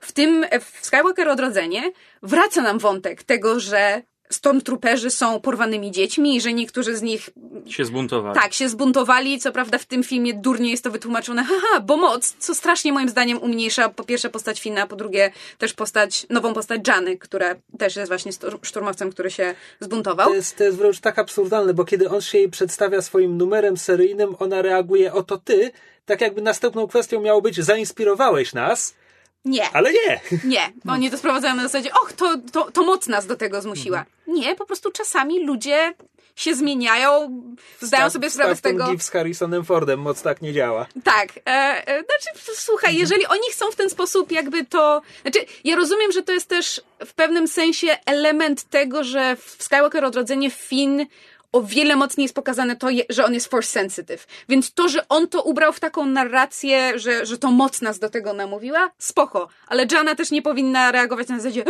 naprawdę i wierzyć mu na słowo, bo jakby to jest zbyt proste. Ale chciałabym skończyć to, o czym mówię. Jest też jeszcze scena, w której em, na dachu w tym tam Kilimandżaro, czy jak to tam się nazywa, Zori i Poe rozmawiają. I to ma być taka scena między nimi, kiedy się dowiadujemy czegoś o, o, o, ich jakby wspólnej backstory. Nieważne jak ona jest na siłę po to, żeby zrobić z Poe hetero. Um, Pinfo, znaczy ten Fin, Fin Poe po- Forever. E, Natomiast tam jest scena, kiedy ona mówi, że on się chyba pyta, dlaczego chcesz stąd uciec, a ona mówi, że mam dosyć krzyków porywanych dzieci, nie mogę już tego znieść, czy coś takiego.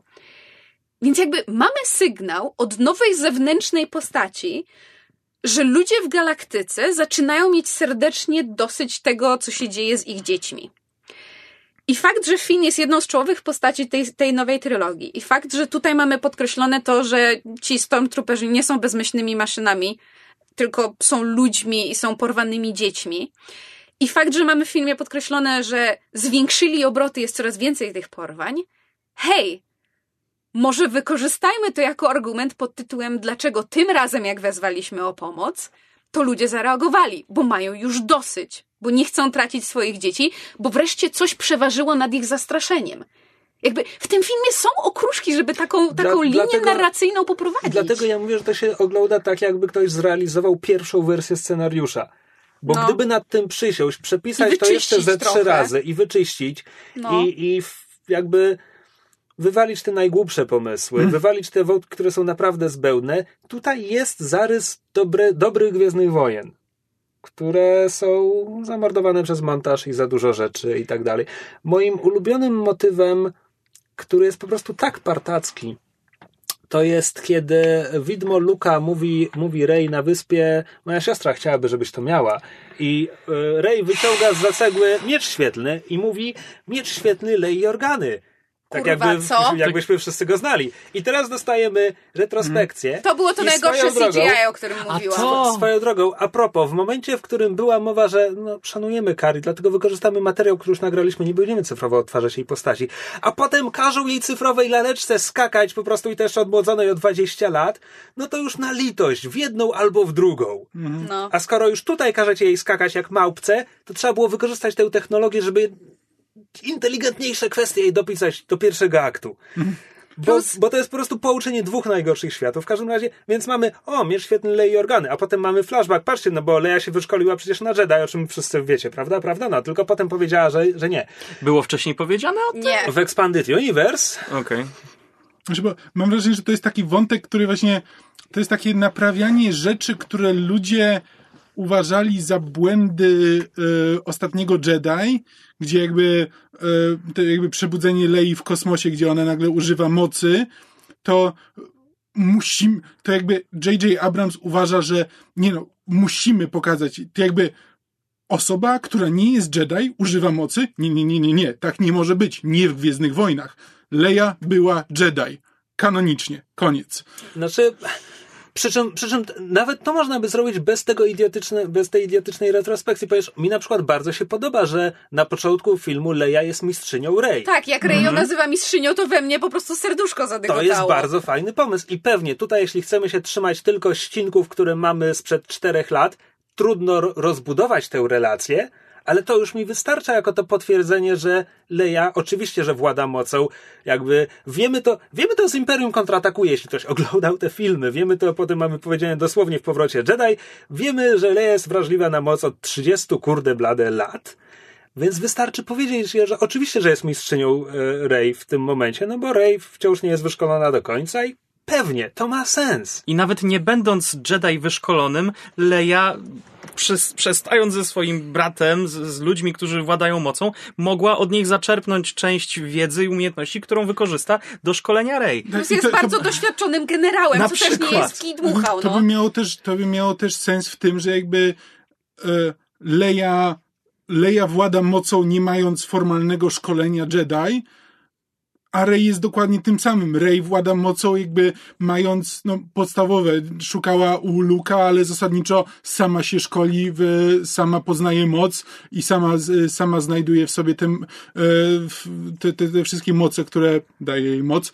E, e, i, I to by miało sens, że wtedy tylko gdyby ten film był zainteresowany właśnie tym wątkiem, który, który zaczyna ostatni Jedi, że moc to nie jest tylko Jedi i Sith, moc to jest moc i może się przebudzić w każdym. E, e, ale nie, ten film nie jest. Ten film jest zainteresowany tym, żeby natychmiast zrobić zwrot o 180 stopni. Nie. Moc to jest Jedi z jednej strony, Sithowie z drugiej strony i to jest I klan wszystko. Skywalkerów. Tak, i po prostu i to jest wszystko. Nie ma mocy poza Jedi, nie ma mocy poza Sithami. E, koniec. I po prostu za wszelką cenę próbuje do tego, próbuje wrócić do tego, y, do tego dualizmu, że jest ciemna strona, jest jasna strona, jasna strona równa się Jedi, ciemna strona równa się Sith. Nie ma nic wokół tego. I to jest tak łopatologicznie wyłożone w finale, kiedy Palpatine mówi, że ja jestem wszystkimi Sithami, a Rey na to odpowiada, a ja jestem wszystkimi Jedi. I ja miałam takie... Najdłuższe po prostu westchnienie na świecie. Ale a propos e, głupich scen, które nie, nie tak w służą ogóle, niczemu. kiedy oni już się przerzucają tym, ile pokoleń w nich żyje, to już nie są Gwiezdne Wojny, to jest Avatar. Nie Jamesa Camerona, ten animowany. To jest po prostu, u, Roku, pomóż mi teraz i... I spoko. Podobno tam ludzie, ludzie się wsłuchiwali, czyje głosy słychać i podobno tam jest kwestia Asoki, co by oznaczało, że J.J. Abrams zabił Asokę poza kadrem. Znaczy inaczej, Oh. z tego co Ona ja... wciąż ży- z tego, co ja żyła, kiedy ostatni raz ją Znaczy widzieliśmy. tak, ja tam usłyszałam e, Haydena Christiansena, no tam, że wprowadzisz równowagę do mocy tak jak ja. Oczywiście był Joda. Em, Był jeszcze, czekaj, czy stary Ben Kenobi z pierwszych Był. żyje jeszcze? nie, ale wykorzystali nagrania. Podobno był Ewan McGregor, ale ja bym chyba usłyszała mojego hipotetycznego małżonka, więc ja nie wiem, co oni tam po trzy zrobili. słowa z echem. Tak, więc... e, był podobno Samuel L. Jackson i był podobno w Freddie Prince Jr. z e, animacji. Okej. Freddie Prince Jr. kogo grał? E, Kanana. Kanana Jerusa. Okej, okej, Tak, okej, więc podobno, podobno było tam parę smaczków dla jakby fanów szerszego. Caleb Dune, on się tak nazywał. Wiedziałem, że nazwisko Dune już było w Gwiezdnych Wojnach. Nieważne, to jest do kosmicznych cowboyów. Prawdziwe imię Kanana J. Rusa to jest Caleb Dune. Okej. Em, ale skoro mówimy o scenach, które nie służyły... Zakładam, że postać Giny Carano nie jest z nim spokrewniona. Tak? Skoro mówimy o scenach, które niczemu nie służymy, abstrahując od tego, jak durnym pomysłem jest to... Niczemu nie służymy? Niczemu nie służymy. No, Okej, fair enough, ale Cicho, freudowska pomyłka. owszem, ale niektórzy lubią nas słuchać. Um, no i wybiłeś jego wysokość z rytmu. Um, Niedobry Kamil, niedobry. Bekami, Belama. E, biorąc pod uwagę, jak durnym pomysłem jest e, to, żeby e, retkonować to, że rodzice e, Ray byli nikim, bardzo pięknym zdaniem pod tytułem Tak, twoi rodzile, rodzice byli nikim, ale z własnego wyboru, żeby cię chronić. O kurwa. Jezus Maria, to jest po prostu taki... To, to ja autentycznie, może ty mi wytłumaczysz, bo ja nie rozumiem, czemu oprócz wzbudzania jakiejś w moim wypadku bardzo nieskutecznej empatii miało służyć pokazanie ich twarzy. Bo jakby, Nie wiem. no właśnie, bo ja miałam taką myśl na zasadzie, czekaj, czy, czy to są jakieś cameos właśnie aktorów skądś, których ja powinnam kojarzyć? Czemu widzimy ich twarze? Czemu to służy? Po co nam jest to potrzebne? Nie jest no, nam do niczego niezbędna informacja. Dla nas niezbędną, chociaż durną informacją jest to, że, że Palpatine miał syna, syn miał córkę i jest nią Rey. Kropka. Więc po co tam są te sceny? Za każdym razem, kiedy ktoś to mówi, jakby na, na nowo przeżywam, jak bardzo, jak bardzo mnie to wkurza, że ten film poszedł w tę stronę. Trzeba było czytać fatalne książki 20 lat temu, to byłbyś przygotowany na... Ale właśnie o to chodzi. ale to nie o to- jest Poprzedni, poprzedni syn Palpatina ze starego Expanded Universe był jeszcze e, trójokim mutantem. Nazywał Okej. się Trokulus, ponieważ tamte książki były bardzo złe. Ale to jest przynajmniej zabawne. Ale właśnie o to E, e, chodzi. Wciąż kanoniczne jest pierwsze imię Palpatina. Wiecie, jak on ma na imię? Jeff. Shiv. Shiv. Jak Shiv więzienny, tylko przez dwa E zamiast I. Okej. Aha. Aha. Jak, jak czytałem kiedyś albo słuchałem historii Palpatina, że on się, że Rada go nie odkryła jako force sensitive, ponieważ z bardzo bogatej rodziny szlacheckiej pochodził. No, on był, on był z nabójniańskiej tam, no nie arystokracji, ale tam rodziny senatorskiej or something. Okej. Ale czekaj, bo tutaj mówiłeś, e, Krzysiek, e, e, w pewnym momencie, że w tym filmie bardzo dużo biorą z książek, zarówno tych, tych nowszych Gwiezdnowojennych, jak i tych starszych, jakby... Znaczy, ja nie mówię, że bardzo dużo biorą, mo- mogą nawet nie brać świadomie. Chodzi mi po prostu o to, że ponieważ Gwiezdnych Wojen książkowych, komiksowych, No tak, growych i tak dalej mnóstwo. było dużo, więc No. jest tam już mnóstwo scenariuszy, które teraz jakby twórcy może nawet nieświadomie... Odtwarzają, bo koła na nowo nie no, wymyślisz. No bo skoro skupiają się na tym, żeby wszystko kręcić wokół Skywalkerów, a wokół Skywalkerów powstało 100 tysięcy różnych historii, to w pewnym, to będą wpadali No tak, w te same schematy, bo nie chcą odejść i powiedzieć swojej własnej historii. Tak, ale bo na przykład e, to mi uświadomiła jedna z czołowych fanek e, Paul Damerona w internecie, pozdrawiam Joe, która prowadzi Hoth, Couture, em, bo ona mi uświadomiła, że ten film kompletnie retkonuje backstory Paul z e, chyba komiksów. W sensie, bo on jakby, on pochodził z rodziny, która była związana z rebelią i, i o, nigdzie w jego przeszłości nie było tego, że on był spice smuggler, więc nagle tutaj to się pojawia znikąd. Po co? Dlaczego? I, i, Czekaj. No w sensie, inaczej, ja Joe ufam, ona ma wpisie na punkcie tej postaci. Wiesz co, był, był, była miniseria komiksowa, która się ukazała przed przebudzeniem mocy, która faktycznie była o tam pani rebeliantce i na koniec poznajemy jej męża i ten mąż chyba faktycznie miał na nazwisko Dameron. Ale wiesz co, Expanded Universe jest rozciągliwe, więc tam wciąż może być tak, że on pochodził z rebelianckiej rodziny, a potem jego rodzice zginęli, a on potem wpadł w kręgi przestępcze, zanim wrócił do ruchu oporu. To, to wciąż da się Jasne, jakoś tylko połączyć. dla mnie to jest jakby kolejny z długiej listy przykładów na to, że po prostu twórcy J.J. Abrams sobie wymyślił, że a, to mi pasuje, fuck it, kanon. Bo potrzebował jakoś połączyć postać Poe z Zori i wymyślił sobie, że a, był... Bo, bo, bo wiecie, bo latynoski mężczyzna to na pewno był szmuglerem czegoś. Mm, off. Znaczy te filmy w ogóle mają jest problem... latynowski? Znaczy, no, jest z tak. Um, znaczy, te filmy, te filmy w ogóle mają problem z tym, jak traktują swoje e, ten characters of color. Znaczy, to, co zrobili z Rose, to jest po prostu żal dupę ściska. Rose w tym filmie jest e, bohaterką na równi z Charliem z Lost. Znaczy, bo J.J. Abrams lubi wprowadzać sw- swoich znajomych do, do filmów, więc Dominic Monaghan się tutaj pojawia w, e, w roli i odgrywa dokładnie taką samą rolę jak Rose, czyli po prostu jedno z nich, kiedy bohaterowie wracają do bazy, jedno z nich informuje ich, co się działo, kiedy ich nie było. I to jest cała rola, jaką odgrywa Rose w tym filmie. Jedna z głównych postaci z poprzedniego. Tak, swoją drogą, Spoko. niewiele rzeczy w tym filmie było dla mnie tak dekoncentrujących jak Dominic Monaghan. Nie Mhm. wiem dlaczego, ale po prostu za każdym razem, jak go zobaczyłam na ekranie, to miałam takie, o, Dominic Monaghan, co on robi w tym filmie? I ja potem doczytałam, że on gra postać, którą niedawno chyba wprowadzono w jakichś komiksach, to on się nazywa Bo- Bo- Beaumont Ken, tak się nazywa jego postać. Ale za każdym razem, jak, zresztą jego imię chyba ani razu nie pada w filmie, Nie pada. ale za każdym razem, jak na niego patrzyłam, to miałam takie, oglądam Gwiezdne Wojny, o, Dominic Monaghan, oglądam Gwiezdne Wojny, o, Dominic Monaghan. Ja, ja, tak ja, ja czułem przebitki z Władcy Pierścieni po prostu. No. Znaczy tak, i jeszcze, ponieważ on się zawsze pojawia w scenach z bazy, więc tuż obok niego zazwyczaj stoi, e, stoi Paul Grunberg? Greg Greg Grunberg. Greg Grunberg, przepraszam. Ten z E, Heroes. Tak, Tak, Snap, e, Snap który, Wexel? który też Snap jest Wexley. Który też jest kumplem J.J. Abramsa. Ale I on był tym- w poprzednich filmach. Tak, on był, tylko że właśnie o to chodzi, I że nie. W ostatnim żadnego nie było akurat. w ni... A nie? To Nie. myślę, że on się gdzieś tam pojawił. Jako głos? Nie? Nie. Na pewno? Na No, pewno. go w, w scenie na Crate... No, nie wiem, Nieważne. dobra. E, e, no w każdym razie, że ponieważ wiem, że jakby w, w, Grunberg jest kumplem Abramsa, którego on lubi wprowadzać do swoich filmów, Jego króliczą łapką. tak, jego króliczą łapką, i tuż obok jest Charlie, który też jest kumplem e, Abramsa, z którym Abrams współpracował, to jakby to zbicie tych dwóch postaci sprawia, że ja przestaję myśleć o tym jak o filmie, tylko na zasadzie, o, tu są koledzy Abramsa. Okej. Tak. I muszę powiedzieć, że nic mi tak nie złamało serca, jak przeczytanie e, e, listy płac na IMDb i odkrycie, że głos mojej nowej ulubionej postaci, droida Dio, because he's adorable and he must be protected at all costs, podkładał J.J. Abrams. Jestem z tego powodu bardzo, bardzo zła. Okej. Proszę mnie oceniać, nie obchodzi mnie to.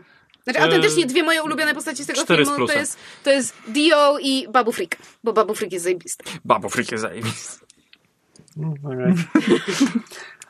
E, To znaczy... Co właściwie chciałem powiedzieć? Nie wiem, co ja chciałem powiedzieć. To jak nie wiesz, to ja wrócę do swojego. E, e, nie, bo jest taka jedna scena Dobra, i chciałabym, żebyśmy o niej porozmawiali. powiedzieć. Już więcej. Za późno. Nieważne. To znaczy, e, po pierwsze, ja nie mam takiego problemu, że widzę aktora, którego znam z County Note, bo jakoś jestem przyzwyczajony do tego, że aktorzy to taki zawód, że się pojawiają w wielu ale różnych chodzi rzeczach. Chodzi mi konkretnie Wiem, o to, że to są wiem, dwaj kumple tak. Abramsa. Tak, więc nie miałem tego problemu z Dominikiem Monahanem, chociaż nigdy nie pamiętam, czy on grał Merego, czy Pipina. Pipina. I zawsze Merego, się Pipina grał zastanawiam. Billy Boyd. E. How dare you disrespect my husband? To Ri- Richard i Myślałem, Grant, że McGregor. którego znam, którego znam dużo słabiej i którego... Czyli kogo znasz dużo słabiej? Richarda i Granta. A, tak. Znam go dużo słabiej i tak naprawdę... Znaczy, gdy- dla, dla tych, którzy nie wiedzą, to jest... Generał ten, Pride. To jest, tak, Generał, Pride. Gdyby nie zagrał w Loganie, to ja bym go wciąż nie kojarzył z twarzy, tak naprawdę. Ja właśnie ja Był- przez długie lata go kojarzyłem z twarzy, a zupełnie nie wiedziałem z czego. Byłem, e, był dla mnie dużo bardziej wybijający, ponieważ kiedy się pojawia, ma takie najbardziej chamskie to jest złoczyńca ujęcie, kiedy on stoi w cieniu i światło pada tylko na jego Oczy. oczy i to jest takie, okej, kim on się okaże. To, to, to w nim jest ten duch odrodzonego Palpatina, tak? Nie, Nie. daje się tak ważnego ujęcia byle statyście, który nie ma roli w tym filmie. Że to było absurdalne. Tak, Ale, ale to właśnie... Ale Richard E. Grant był częścią marketingu tego filmu z jakiegoś powodu. Jakby ja go widziałem bardzo dużo w, w kontekście materiałów promujących, e, promujących ten film. I nie wiem czemu. Jakby ten, wiesz, On, on też nie. Widziałam z nim wywiad i on powiedział, że e, jego postać nie dostała żadnego backstory i on powiedział, że on ufa J.J. Abramsowi na tyle, że na pewno był ku temu jakiś powód. Ja mam takie, nie stary, po prostu ci nie dali backstory. Czy w tym filmie nie miało być Mata Smitha? Czy nie był... Czy to, było, to były w końcu tylko niepotwierdzone ploty? Znaczy, Ja nie nie wiem, wiem, czy mowa- może, ale nie wiem że, wiem, że gdzieś podobno w scenach na, na tej dżunglowej planecie, gdzie Rebelia ma swoją bazę, gdzieś podobno jest Lin-Manuel Miranda, kolejny z kumplów Abramsa, jak się okazuje. A tak, słyszałem, że był na planie kiedyś. Tak, były, były zdjęcia z, spoza Z, planu. z, z czego jest znany ten Igrant? Oglądałeś Logana? Właśnie powiedziałeś, że był w Loganie i nie potrafię sobie On, przypomnieć. on w Loganie grał naukowca stojącego za całym tym projektem. A, stworzył te okej, wszystkie dobra. klony i tak Bo dalej. dla mnie ta postać, te, ten aktor jest e, złolem z Hudson Hawk. Chciałam zapytać, czy autentycznie chciałam powiedzieć, bo on i jego siostra grają z Wally w Hudson Hawk Tak. i to jest rola, z której go bardzo kojarzę, dlatego że on jest tak, tak wybitnie po prostu żuje scenerię, jest tak over the top. Ja Cudowny. jakieś parę miesięcy temu oglądałem ponownie Hudson Hawk. Jaki to jest dobry, głupi film. Ale wiesz co, tam są takie teksty niektóre, No. które by tak nie przeszły dzisiaj. Po prostu... Muszę sobie obejrzeć, nie oglądałem Ej, ta, tego tam jest 20 naprawdę lat. tekst, ktoś pada jak tam nieprzytomny i owszem, jest tam głupi osiłek, blondyn i on zadaje pytanie Should I rape them? To jest, Okej. to jest tekst z tego filmu, Okej, który tak dawno. dobrze wspominam. Da, da, dawno nie wracałam do tego filmu, ojej. Wiesz co, Richard E. Grant żył scenerię w tamtym filmie, ponieważ wiedział, że gra w Hudson Hawku, a w Hudson Hawku, jeśli nie żyłeś scenerii Mm. ponad miarę, przepadałeś w tłumie. Też prawda. Rację. Też. Dobrze, Ale wróćmy. Wróćmy do meritum. E, Bo ja bym chciała jednak e, na, na moment pochylić się na jednej scenie, która mnie bardzo denerwuje, dlatego że ona pokazuje po pierwsze właśnie zły montaż, a po drugie nieprzemyślanie. Bo Kamil, e, mówiliśmy o tych scenach, kiedy rzeczy się teleportują w trakcie em, mocowych spotkań Rey i Force time. Kylo. First time, thank you. Wow, jaki suchar. e, I właśnie... nie, to internet. Tak, wiem. E, I właśnie w scenie, kiedy, kiedy, kiedy um, Kylo próbuje się domyślić, gdzie jest Rey. Um, ona przed chwilą była na tym tam Kilimandżaro, a teraz jest w jego, w jego pokojach na Jak się nazywa ta planeta naprawdę? Kili Jim, coś takiego. Kiliji, Kijili. Kijilim. Kojima. To, to jest z kolei wersja Kamila. Tak. Um, i jest ta scena, kiedy ona jest już w jego, w jego, w jego pokojach na krążowniku, e, a on jest z kolei na tej planecie i on wyczuwa, że gdzieś jest w pobliżu, łączą się w Force Time i ona przez cały ten czas, kiedy oni rozmawiają, trzyma w ręku, w jednym ręku swój włączony miecz świetny, a w drugim ten pieprzony sztylet McGuffin, który Kylo wie, że mogła zdobyć tylko w jego pokoju. A mimo to, że ona trzyma ten sztylet przez całą tę scenę, moment, w którym on się dopiero orientuje, że ona jest w jego pokojach, to jest to, kiedy nachalnie i mało subtelnie ona y, y, przy, przypadkiem trafia postument, na którym leżał hełm Vadera i ten hełm się teleportuje. I to jest moment, w którym on się orientuje i żeby śmieszniej, tuż potem jest przebitka na Rey i ona już tego sztyletu w ręku nie ma, ale nie było pokazane, że ona go chowa, że ona go odkłada, nic. I ja miałam takie, Uh, Może zanieśli ten sztylet do ja jego tego- pokoju, jak on nie wiedział, może zapomniał. Ja Ale- ale to, Jeszcze jedna w ale to po Dobrze, co ona go trzyma przez cały czas w ręku? A Skoro jesteśmy przy sztylecie, ja chcę tylko krótko wspomnieć, że to też jest po prostu takie, takie kompletne partactwo, gdzie okej, sztylet prowadzi drogę do kolejnego magafina, spoko, jesteśmy w Indiana Jonesie, pewnie, czemu nie. Ale potem tak bardzo nie ma pomysłu na to, jak on właściwie to zrobi. I Ray po prostu stoi na przypadkowej wydmie i sobie wyciąga i patrzy przez przypadkową dziurkę. I to jest to jedno miejsce, z którego trzeba patrzeć przez przypadkową dziurkę, Tak. żeby ci wskazało, Ale ja jeszcze tak, wiesz, patrzyłem na to i wiesz, patrzyłem na te zagłębienia i tak, okej, ten sztylet się okaże kluczem, nie? Ten sztylet wygląda jak klucz. To trochę będzie głupie, no ale się okaże kluczem, nie? U, znaleźli głupsze rozwiązanie, okej. Ej, t- serio, to, to, że z odległości kilku kilometrów jedna strzałka pokaże miejsce na statku, to naprawdę, no, tam naprawdę jest jeszcze mnóstwo rzeczy do sprawdzenia. Czy to będzie od frontu, czy może bardziej z tyłu. Plus to jest, plus to jest oczywiście lokacja na wraku rozbitej Gwiazdy Śmierci, czyli ten starożytny sztylet musiał zostać wykonany w ciągu ostatnich 20 lat. Właśnie, Na to, pewno. to kompletnie... A jeszcze jedna rzecz a propos teleportacji. Okej, przedmioty wymieniają się, spoko. Ale jeszcze, jak, jak wytłumaczą walkę na miecze przy pomocy teleportacji? No, Oni walczyli przecież ze sobą, ścierali się E, i, i w, wtedy... Co, w The Force Awakens, nie, The Force Awakens, tylko w The Last Jedi mamy pokazane, że oni się, oni się, są się w stanie dotknąć, to jest tylko przedłużenie no, tego dla no mnie. dobrze, ale, ale, ale jak to działa? Czy oni są... Tajemniczo. Moc działa w tajemnicze Mhm. i tak dalej. Tak. Znaczy, jeszcze chciałem, a propos hełmów, y, skoro jesteśmy przy y, z hełmów, to znaczy to ja poczułem się po prostu obrażony na ten film e, w momencie, kiedy po chamsku Kylo składa do kupy ten hełm, który rozwalił w poprzednim mieczu. E, w poprzednim, tfu, w poprzednim mieczu, w poprzednim E, filmie. Czekaj, ale kto mu składa ten hem? To jest na tej planecie Exogol? To są ludzie Tak mi się wydaje. Ja, Bo, Bo bo, i to nie jest jasne, bo to równie dobrze mogli być inni Rycerze rycerze Ren. Bo to są Właśnie- takie... Właśnie, to chciałbym wiedzieć, bo jeśli to są podwładni Palpatina, to mi to wtedy nie przeszkadza. Bo, bo Kylo jest cały czas przeciwko Palpatinowi. On nigdy nie jest jego poplecznikiem w tym filmie, wbrew temu, co myśli Palpatin. Okej, Więc- że to nie, jest, to nie jest wyrażenie jakby jego istoty, Tak. że, że on teraz postanowił, że nie, nie, nie, jednak przeszłość jest ważna, więc, e, więc muszę odbudować ten hełm, tylko muszę stwarzać jeśli pozory, to, co więc... jest mu narzucone przez Palpatina, Okej. Ja nie mam z tym problemu. Jeśli to byli rycerze Ren, to wracamy do punktu wyjścia, jest to głupie. Ale a propos Ci rycerze Ren. Jesus. J.J. Abrams tak Więcej bardzo chciał figurek. coś z nimi zrobić. Więcej bo, figurek. bo, on, bo on ich wprowadza jako nazwę e, w Przebudzeniu Mocy, że u, Kylo, przywódca rycerzy Ren, po czym Ryan Johnson stwierdził, To jest głupie. E, e, figurki Pretorian będą fajniejsze. Po czym J.J. Abrams wraca i mówi, nie, rycerze Ren i nie ma na nich żadnego innego pomysłu. No I po prostu, i nawet ich ale- scena walki jest powtórką z ostatniego Jedi. Ale wiesz, ale nawet wprowadzenie, tak bardzo widać, że nie ma na nich pomysłu, bo jakby są wprowadzeni. Wiesz, Ten po prostu widzimy dwie. ma- O, nie, nie, po prostu mamy dwie osoby, które patrzą na nich i mówią, rycerze Ren, upiory. I to jest wszystko. Koniec. Po prostu Tak wszystko, czego się dowiadujemy o rycerzach Ren. Jakby w, w momencie, kiedy już widzimy, że rycerze Ren są na tropie naszych bohaterów, to ja miałem tak, o, oni coś zrobią. Nie. Tak, poza kadrem łapił czubakę. Bajer! Gratulacje.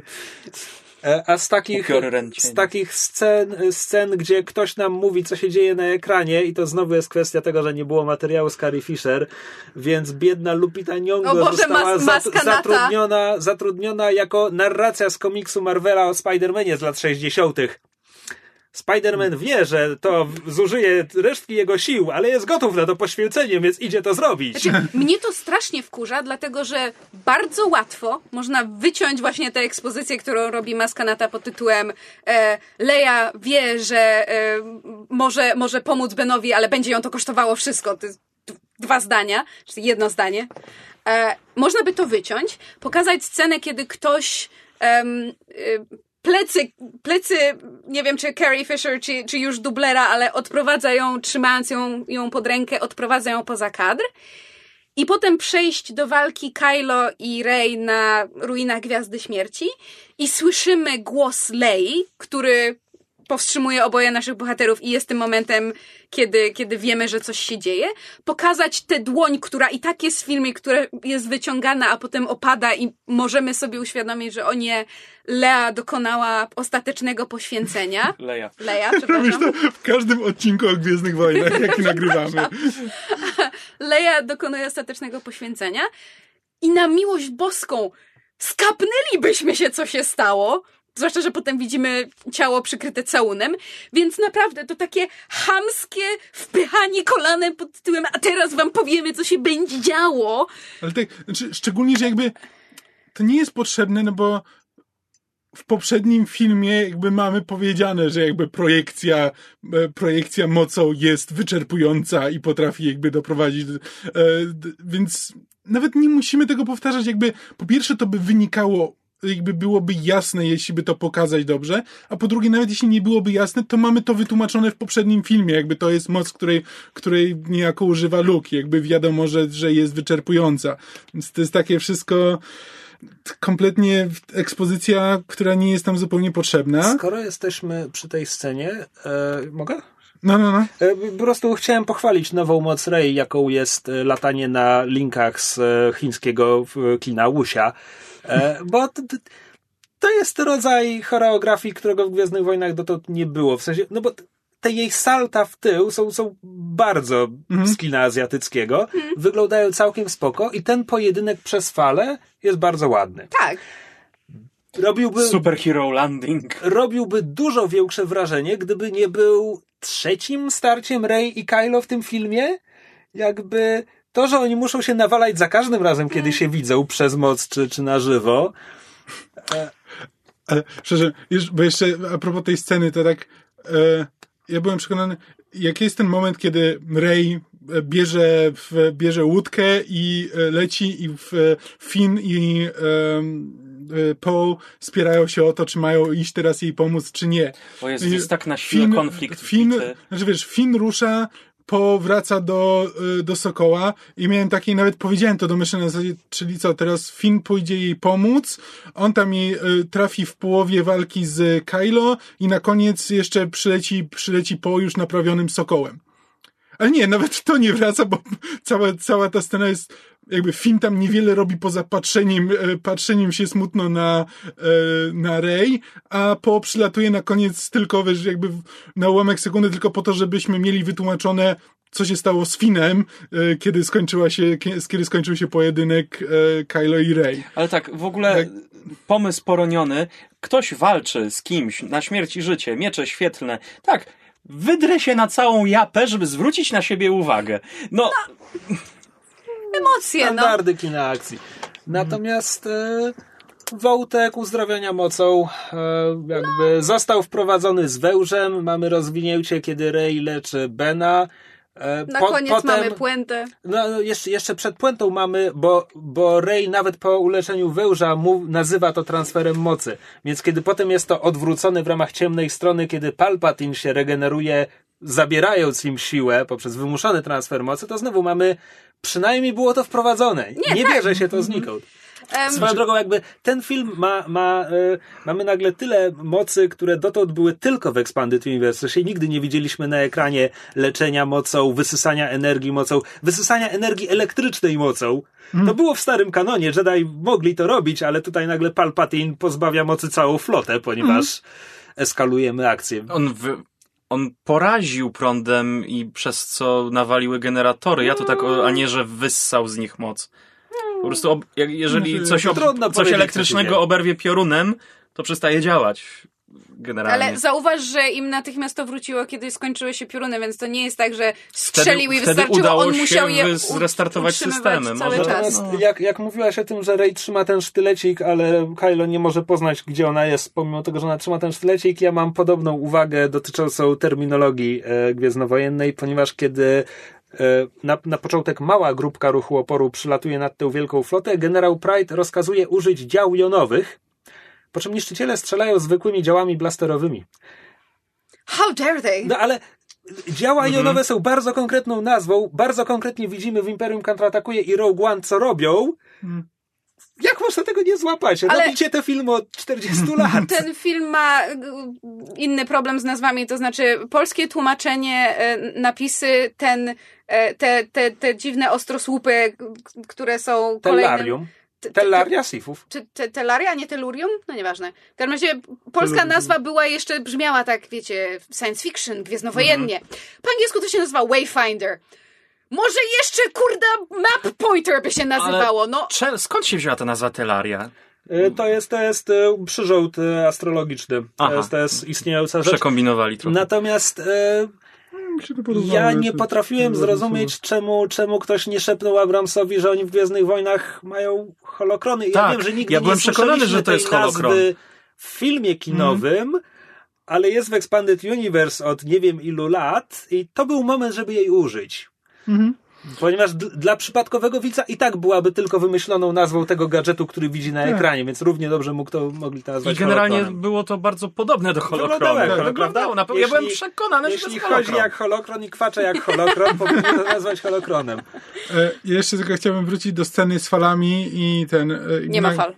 Znaczy, e, e, scena z e, E, Tak, trzeba wspomnieć o scenie z Hanem. Bo, znaczy, zobaczyłem Hana i na początku rzeczywiście przewróciłem oczami na zasadzie okej, znowu wracamy do jakby rzeczy, które już, które już widzieliśmy, ale ta scena autentycznie dla mnie działała. Znaczy, Znaczy- to jest, to była jedna z najładniejszych scen tego Tak. filmu. Pierwszą rzeczą, pierwszą reakcją było wywrócenie oczami, bo o mój Boże, Han. Drugą moją reakcją i komentarzem do Kamila było, ty, broda mu urosła. Znaczy, tak, Po śmierci. to wspo- wspomnienie. No tak. Harrison Ford ma dłuższą brodę w, niż, niż jakby kiedy umierał. No, po śmierci stajesz się najlepszą wersją Nie, siebie. ale co mnie, co mnie bawi, bo ten film mówi wyraźnie, że Han Jest tutaj nie jest. Force Ghostem, Tak. Ghostem, jest wspomnieniem, więc mam takie wspomnienia się starzeją, rośną im No, brodę. może akurat zazwyczaj miał taki zarost, a potem się ogolił przed przebudzeniem mocy. Może, ale w każdym razie był to taki mały szczegół, gdzie miałam what the fuck. Słuchaj, pamiętaj, że Ben nie widział ojca przez wiele lat, zanim go zabił, więc może to dobre wspomnienie jest właśnie tym sprzed zabicia go. Może. Co nie zmienia faktu, że e, absolutnie zgadzam się z Kamilem. Em, ten film e, ma wiele e, złych lub nieudanych elementów, ale jednak poezja i piękno dialogu pod tytułem Dad, trzy kropki, I know. Kurwa, Tak. teraz mi się chce ryczeć. To jest tak dobry tekst i to jest tak dobra scena. I zarówno Ford, jak i Adam Driver fantastycznie ją udźwignęli. Ona jest pięknie Tak, odegrana i pięknie, znaczy tak bardzo jak ten film ma durne dialogi, ekspozycje znikąd i po prostu Właśnie opisujesz głupoty. każde Gwiezdne Wojny. Wiem, ale tutaj wyjątkowo. Tak, cała ta ich scena jest ładnie napisana, ładnie zagrana, ładnie No tak, nakręcona. ale to jest właśnie, to jest nawiązanie i to jest jakby odbicie, które czemuś służy, które to nie jest tylko na zasadzie ej, patrzcie, rzecz ze Star Warsów, którą znacie, tylko autenty- autentycznie to czemuś służy i coś mówi, więc dlatego, dlatego to działa. Ja z kolei mam właśnie pretensje o w ogóle o to, że, że Force duch Luka się pojawia, dlatego że moim zdaniem jakby jego sceny niczemu nie służą. Pierwszy moment, kiedy go widzimy, to on łapie miecz, który właśnie Rey chciała wrzucić do ognia na zasadzie, no, miecze powinno się traktować z większym szacunkiem. Co znowu jest kolejnym fuck you do Ryana To nie jest Johnsona. fuck you, to nie jest fuck you. Luke się myli w ostatnim Jedi i Luke akceptuje, że się mylił na koniec. To nie jest fuck you, to jest przedłużenie. To jest przedłużenie tego, że Luke odkupuje swoje błędy w ostatnim Jedi i właśnie tutaj jest po to, żeby pokazać Rey, widziałaś mnie, mo- kiedy byłem jakby najgorszym sobą, właśnie wchodzisz na moją ścieżkę. Czegoś, czego cię nauczył poprzedni film, bo nie tego. To nie jest fuck you. Ale To nie jest fuck you do ostatniego Jedi. Nie wiem, jakoś strasznie mnie Za głośno i agresywnie to powiedziałeś, żeby mysza to teraz przyjęła. Nie, nie, nie, nie o to chodzi. Ja, jestem się w stanie z tym jakby zgodzić. Nie, nie patrzyłam na to pod tym kątem. Plus jakby mówię, tyle razy wywracałam na tym filmie oczami, że mogę być uprzedzona do, do, do pewnych scen, ale po prostu jakby fakt, że też w tej scenie jest właśnie ten pojawiający się znikąd miecz Lei i potem ten flashback i jakoś to w przeciwieństwie do sceny z Hanem, która moim zdaniem była właśnie uszanowaniem pewnych wątków sposób, który ja kupiłam, pojawienie się Luka i to, jak to się odnosi do jego wątków z The Last Jedi, jakoś w ogóle mnie nie kupiło. I To, to znaczy tak.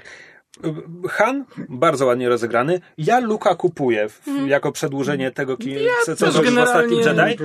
Natomiast miecz świetny Lei to jest po prostu taka padaka i partactwo, bo to nie, nie tylko jest takie, oczywiście, że ona miała miecz świetlny, wszyscy wiedzą, że ona miała miecz świetlny. Rey, shiny glowy. Używała mocy, więc była Jedi, więc miała miecz świetlny. Są Rey- wszystko znaki równości. Rey wie, że Leia miała miecz świetlny. Do tego dostajemy jeszcze flashback i do tego dostajemy narrację, która nam mówi, że Leia od zawsze wiedziała, że ktoś kiedyś podniesie jej miecz i dokończy jej drogę, więc jeszcze tutaj mamy przepowiednię, którą Ben musi wypełnić. To jest wszystko wprowadzone tak na chama, takim biciem młotkiem, a w momencie, jeśli już bardzo chcemy, żeby dodać taki element, to do cholery to powinien był być ten zielony miecz Luka. Jeśli już chcemy mieć dwa miecze świetlne, żeby i, i Rey i Kylo w finale mieli broń właściwego koloru, pozytywnego dla dobrej postaci, to był moment, żeby wyciągnąć miecz Luka, drugi. A nie kurde wymyślać nagle. Jeszcze, czy, Taką- czy to nie w tej samej scenie e, Rey się dowiaduje, że zarówno Luke, jak i Leia od początku wiedzieli, że ona jest Ona wnuczką jest Palpatina? Palpatinówną? Tak. Tak, to też jest durne. Kuźwa! No, To też jest Znaczy inaczej, strasznie durne. ładny, ładny jest tekst, bo jakby znaczący dla jej relacji z Leją jest tekst Rey pod tytułem... Z Leją, kuźwa. jest tekst Rey pod tytułem, że a mimo to mnie szkoliła, jakby wiedząc, że jestem Mhm. palpatynutą. To jest ładny tekst, ładnie się wpasowuje ich w relacje, ale jednak to na zasadzie, o tak, wszyscy wiedzieliśmy wszystko od samego początku, ale dopiero teraz Największa o tym tajemnica mówimy. trzech filmów. They knew all along. Tak. Artuditu zawsze wiedział rzeczy i też nigdy nikomu nie powiedział. No ale Artu jest chujem, to wszyscy wiemy. Tak, no jest, to jest durne. Już e, lećmy, lećmy do końca i dogadajmy jeszcze wątek Bena i, i Rey do samego końca. Em, bo na przykład, kiedy Rey go leczy z zadanej mu śmiertelnej rany, to wyleczyła mu również bliznę, którą mu zadała. I to był dla mnie taki trochę overkill na zasadzie, Nie że zauważyłem jak tego. jesteś, To jak jesteś dobry, on jesteś był ładny. śliczny, o Boże! A ja się zastanawiałam w finale na zasadzie, czy kamerzysta nagle się zakochał w Adamie Driverze, bo on Skąd wygląda... się wzięło to babyface? Tak, bo ja miałam takie, takie, takie wrażenie, nazwałam to softboy. Softboy wrażenie. Miałam takie, czy oni jakiś filtr nałożyli? Czy kamerzysta się nagle kocha w Adamie Driverze? Co się dzieje? A ty masz rację, ona mu wyleczyła ranę. O Chryste. W ogóle nie zwróciłam na to uwagi. Mój największy problem jakby z tym wszystkim jest taki, że jakby nie mam problemu z tym, że e, Kylo dostaje swój e, redemption arc, że, że odkupienie. Znaczy, że, że on odkupuje swoje winy. Że dochodzi do wniosku, że popełnił błąd i musi teraz odkupić swoje winy. To jest jakby jedno, ale druga kwestia jest taka, że to, czy on zasługuje na odkupienie, to jest moim zdaniem kwestia dyskusyjna. I nie mówię, że jakby nie zgadzam się z tym, ale to też nie jest tak, że zgadzam się, ale uważam, że film, który w tym momencie e, film nam mówi, że on się odkupił w pełni, bo e, Rey to jakby potwierdza tym, że go całuje, w związku z czym jakby Rey mu wybacza wszystkie grzechy. Teraz nie zauważyłem tej blizny, ale to też sugeruje na zasadzie, jeśli to jest ta blizna, którą, mu, którą, którą jakby dostał jakby przy, przy tym pierwszym konflikcie na zasadzie teraz wraca do swojej, do swojej y, niewinności. I jakby tak głębokie odkupienie e, Kylo przez film trochę mi nie leży. Jakby nie mam problemu w tym, że on podejmuje te, te decyzje, że żeby się odkupić. I że się poświęca i że umiera. Tak, i że się Spoko. poświęca, to jest jakby spoko, ale jakby ale nie, udaj, nie udawajmy, że Kylo nie jest problematyczną postacią, że jakby, że, e, stwo, że jest odpowiedzialny za bardzo dużo zła. Za No kilka dobra. planet Okej, unicestwionych. tak, tak, ale idziemy torami wytyczonymi przez papcio Lukasa. Oczywiście, że gdzie tak. Vader, Oczywiście, Vader też że tak. e, Tak. dostaje odkupienie po, że tak powiem, za jeszcze mniejsze zasługi niż Kylo. Oczywiście, że tak. E, I jakby to, to jest Vader coś, o czym... zabija imperatora i ginie odkupiony. Kylo poświęca się, żeby oddać życie Rey. To jest dla mnie jakby wyższy czyn moralnie i jakby Jest, ale nadal jakby uważam, że e, jakby ten film może naprawiać pewne jakby plus, może... plus, plus, pamiętajmy, Vader nie zabił imperatora. No tak. Nawet go nie zabił. You had one job! Tak. Szóstka za wysiłek, trójka za efekty. You tried. E, Znaczy, bo myśmy z Kamilem rozmawiali na temat tego, że tak bardzo jak gdzieś tam moje to malutkie e, serduszko Raylo Shipper, tak wiem, jestem problematyczna, I'm cancelled i tak dalej, e, się e, uradowało, to silniejsze było wywracanie oczami pod tytułem o mój Boże, pocałunek, serio, naprawdę i reakcje na naszej sali kinowej były absolutnie cudowne. Em, natomiast Jeden koleś się zaśmiał autentycznie. Coś w tym stylu. nie, to było, bo, to było... bo scena śmierci Kylo Tak, jest tak. tak. nagła, że aż śmieszna. Tak, i bardzo mi się podobał też komentarz osoby siedzącej w rzędzie wcześniej z pretensją pod tytułem bardzo kurwa śmieszne. Ale to, co mi chodzi, to jest to, że nie słyszałem. ja, ja absolutnie kupuję relację e, Kylo i Rey. To, że ona jest głównym wątkiem nowej trylogii spoko. To, że Kylo ma szansę podjąć taką inną decyzję, okej. To, że ginie poświęciwszy się, okej. To, że na koniec ona nazywa go imieniem Ben i on się uśmiecha jakby szczęśliwy po raz pierwszy i wtedy umiera. Tanie, ale okej. Ale ja mam tak, tak, tak samo jak Kamil problem z tym, że oni się całują. Bo to powinno być tak naprawdę zakończenie, jakie miało Pacific Rim. Że oni jakby...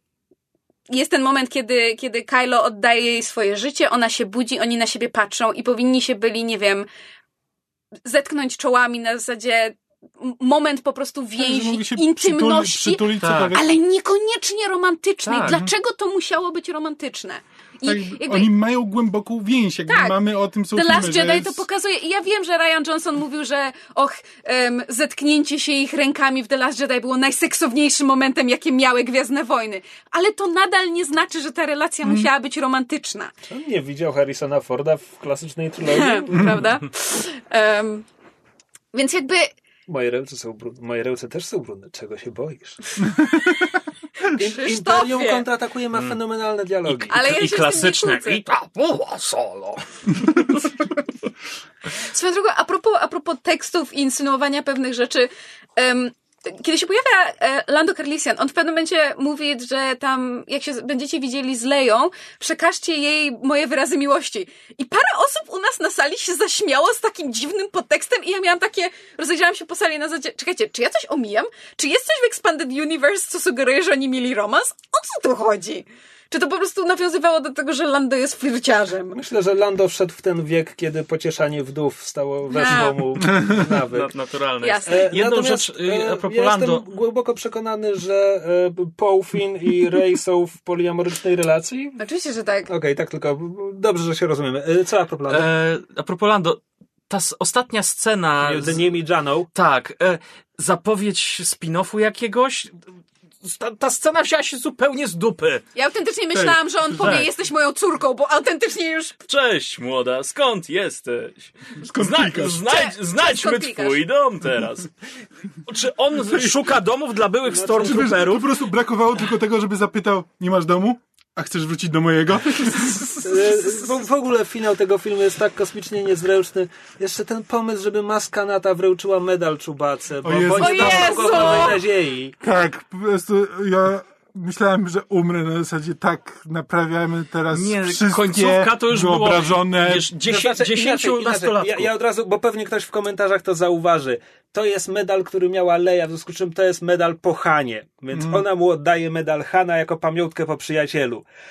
Ale wciąż Ale to tak, wygląda tak. jakby to było zadośćuczynienie za nową Bo nadzieję. w ogóle sama końcówka to jest dziesięciu nastolatków, którzy się przerzucają pomysłami. U, jeszcze to zróbmy! O, a to jeszcze będzie fajne na koniec! I jeszcze to! Tak, i znowu, i to, że J.J. Abrams jakby obejrzał edycję specjalną Powrotu Jedi i pomyślał sobie, że u, te, te, ten dodatek, kiedy widzimy kolejne planety, jak się cieszą, ja na pewno muszę to powtórzyć u siebie. I koniecznie muszą być Iłoki. Muszą Bez być. Iłoków się nie liczy. Zresztą w ogóle jakby moment, w którym Imperator otwiera Jeszcze Snow Beast w tle powinien. Szyberdach, szyberdach, żeby Rey oglądała bitwę, w której giną jej przyjaciele. Wszyscy się nabijają z George'a Lucasa za to, że on mówił o, o prequelach jako, że to, to jak poezja, to się rymuje. Jego filmy tak, nawiązywały scenami. Były sceny, które były podobne do scen z poprzednich filmów. Rymowały się. Nigdy nie były taką, kurde, kalką samego siebie, jaką J.J. Abrams uprawia w stosunku do jego filmów. To jest absurdalne. No właśnie to jest mój największy problem, że jakby to mi pasowało w The Force Awakens, kiedy to był jakby pierwszy film i po prostu wracamy do tego świata, więc najpierw go odtwarzamy. A potem wprowadzamy dla, nowe postacie. tak, dlatego mi się podobał potem drugi, że okej, odtworzyliśmy ten świat, a teraz pokażmy, że można go jeszcze rozszerzyć. A J.J. Abrams to wszystko zwinął i pokazał, nie, świat, który znamy, to jest cały świat. Wszystko kręci się wokół Skywalkerów. Wszystko kręci się wokół tego, co widzieliśmy od Nowej Nadziei do powrotu Jedi i nie ma nic więcej w całym wszechświecie. A ja mam jeszcze takie pytanie. Krzysztofie, może ty mi wytłumaczysz, bo ty jesteś naszym guru, jeśli chodzi o Gwiezdne Wojny. Bo jak na to, że ten film nam tyle rzeczy mówiło patologicznie i y, tell, don't, tell, don't show, em, to ja mam tyle pytań o e, setup Imperatora. Na zasadzie, gdzie to było? Co to było? Wspomniałam, skąd miał resources. Kim byli ci ludzie, którzy mu pomagali? Jakby, co to była za technologia? Czy te, To znaczy tak, czy czy te ten- armia... Czy ten stadion pełen, pełen ludzi to, To- byli... to To były byli, to klony? były duchy, To nie, to były duchy? duchy, poprzednich były- Sithów. to- Ja to tak odebrałem. Ale właśnie, czy to były wizje, które on zsyłał? Czy to tam realnie było? Czy, Właśnie- czy to były prawdziwe Sithy, których on zbierał przez te lata, tak jak krążowniki w swoim garażu? Jakby... So many questions! To znaczy tak, no, mamy powiedziane, że to jest egzogol, zaginiona planeta Sithów, więc... E, Klonowali je tam i wzrastali jak- jak- Mi, się wydawało, że jak potem był ten wielki wybuch, jak ona odbiła te błyskawice, to poszła fala uderzeniowa, tam się wszystko zawaliło, ale te wszystkie zakapturzone postacie po prostu opadły tak jakby wrażenie, zniknęły. że tam nie było- to, nie to było były, to były puste kaptury. A, No nie wiem... to- Będę oglądał film drugi No, raz, to się przyjrzę. to W tym, momencie się. nie wiem. Nie, może- Natomiast, znaczy- wiesz co, jed, jedno powiem. No. Jakby tak jak kinowe Gwiezdne Wojny zawsze miały Expanded Universe w dupie, zwłaszcza za Lucasa, ale jakby nawet po przejęciu przez Disneya było powiedziane, że Expanded Universe się liczy i poza Rogue One i Solo, które i tak nawiązywały do nich w bardzo mały sposób. Jakby Darth Maul w Solo jest największym nawiązaniem do Expanded Znaczy- Universe. Się nie liczy. Powiedziałeś się liczy. Disney mówił, że się liczy po wykupieniu. Myślałam, że się nie liczy. Ja myślałam, Nie. że oni skasowali całe Expanded Universe. E, Tak, ale potem powiedzieli, że od teraz się liczy. A, Plus jakby, plus jakby Clone Warsy były oryginalnie częścią starego Expanded Universe, Okej. tak? Więc y, dlatego przez Clone Warsy bardzo wiele elementów starego Expanded Universe zostało przeszczepionych do nowego, No tak. bo są kanoniczne w ramach Clone Warsów, które są kanoniczne w ramach Rzeczy Gwiezdnych Wojen. No więc jakby w ostatnim Jedi nie ma nic związanego z Expanded Universe, starym czy nowym. Tutaj znowu nie ma konkretów. Jakby w, w momencie, kiedy przed premierą J.J. Abrams e, dziennikarz czy dziennikarka, która przeprowadzała z nim wywiad, zapytała go, jaka jest jego ulubiona postać. On mówi Han Solo, a twoja? A osoba przeprowadzająca wywiad mówi Ahsoka Tano. I on powiedział, mm, Ahsoka Tano, hmm. oglądaj uważnie Rise of Skywalker. Ja mam takie, obejrzałem uważnie. Ghost się pojawia na sekundę, widziałem to w zwiastunie, fajnie, dziełki. A do czego zmierzałem? A, e, biorąc pod uwagę, jak bardzo to Expanded Universe tak naprawdę się nie liczy, od wykupienia Gwiezdnych Wojen przez Disneya w Expanded Universe było mocno podkreślane, że Palpatine bardzo się interesuje nieznanymi rejonami galaktyki i ma tam jakiś plan. Mhm. Więc nigdy oczywiście nie było konkretów, no bo to byłyby spoilery do filmu, którego nikt wtedy jeszcze nie wymyślił, ale to było od samego, od, od czterech lat w Expanded Universe było powiedziane, że tam coś się pichci. Okej. Tylko Znaczy, fajnie... Ale w Expanded Universe było powiedziane, że Palpatine żyje? Nie, było powiedziane, że Palpatine, kiedy władał Imperium, A, okej. był bardzo zainteresowany y, nieznanymi Mhm. regionami i coś tam robił, a w tym, co było powiedziane o najwyższym porządku, było powiedziane, że on się bierze z sił imperialnych, które się wycofały w nieznane regiony i tam się przegrupowały Mhm. i stamtąd wracają. Jasne. Więc mając tę wiedzę, odkrycie, że Palpatine pociągał za sznurki tego wszystkiego, było to zasygnalizowane w Expanded Universe. No ale właśnie to, to jest trochę to, o czym mówił Kamil, że ten film oczekuje, ponieważ chce zadowolić wszystkich fanów, w związku z tym pewne rzeczy bierze za oczywiste i tłumaczy rzeczy oczywiste, a potem nie tłumaczy tych, które dla No tak. ludzi bez expand- wiedzy Expanded Universe nie są jasne. Jasne. Dobrze, czy jeszcze nam przychodzą do, do, do głowy jakieś e, Pewnie uwagi? moglibyśmy i godzinami sobie jeszcze Właśnie kol- ja- kolejne rzeczy... Em, Ja odkrywam, że nie. Ja nie mam ochoty mówić o tym filmie. I to chyba mnie boli najbardziej, jeśli chodzi o. o No to rzeczywiście jesteś Wojny. tą osobą wśród nas, która broni tego filmu.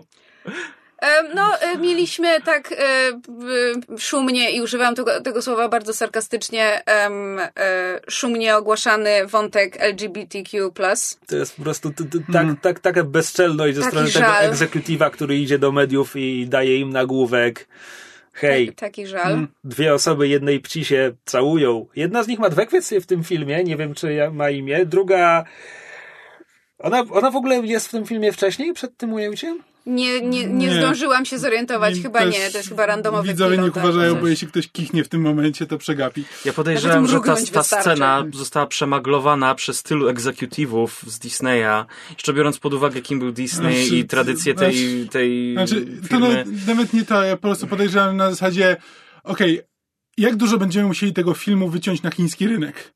Jedną E, scenę. Tak, Okej? dobra, okej, Spoko. zróbmy. To, to nie jest kwestia jakichkolwiek poglądów Walta Disneya, nie żyjącego od nie No. wiem ilu lat. To jest raczej kwestia tego, że Walt Disney jako współczesna korporacja e, twardo stoi na froncie walki o poprawność polityczną i postępowość, tylko tak 30 lat za linią frontu.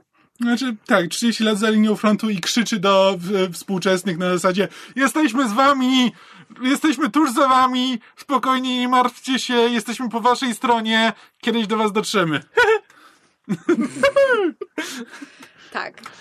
No, więc... em, Obejrzyjcie ten film koniecznie, no bo, no bo trzeba jakoś tę całą sagę zakończyć, co jest ale... trudniejszą myślą do przyjęcia przez umysł odbiorcy popkultury? Fakt, że e, Palpatine uprawiał seks, czy fakt, że robił to Goofy? Obaj mieli Tak, potomków? obaj mają niespodziewanych potomków, to prawda. honestly, chyba w sensie trudniej mi uwierzyć, że Palpatine. Trafiłem na, Cause, cause Goofy, he Fox. ale trafiłem, trafiłem na pięknego...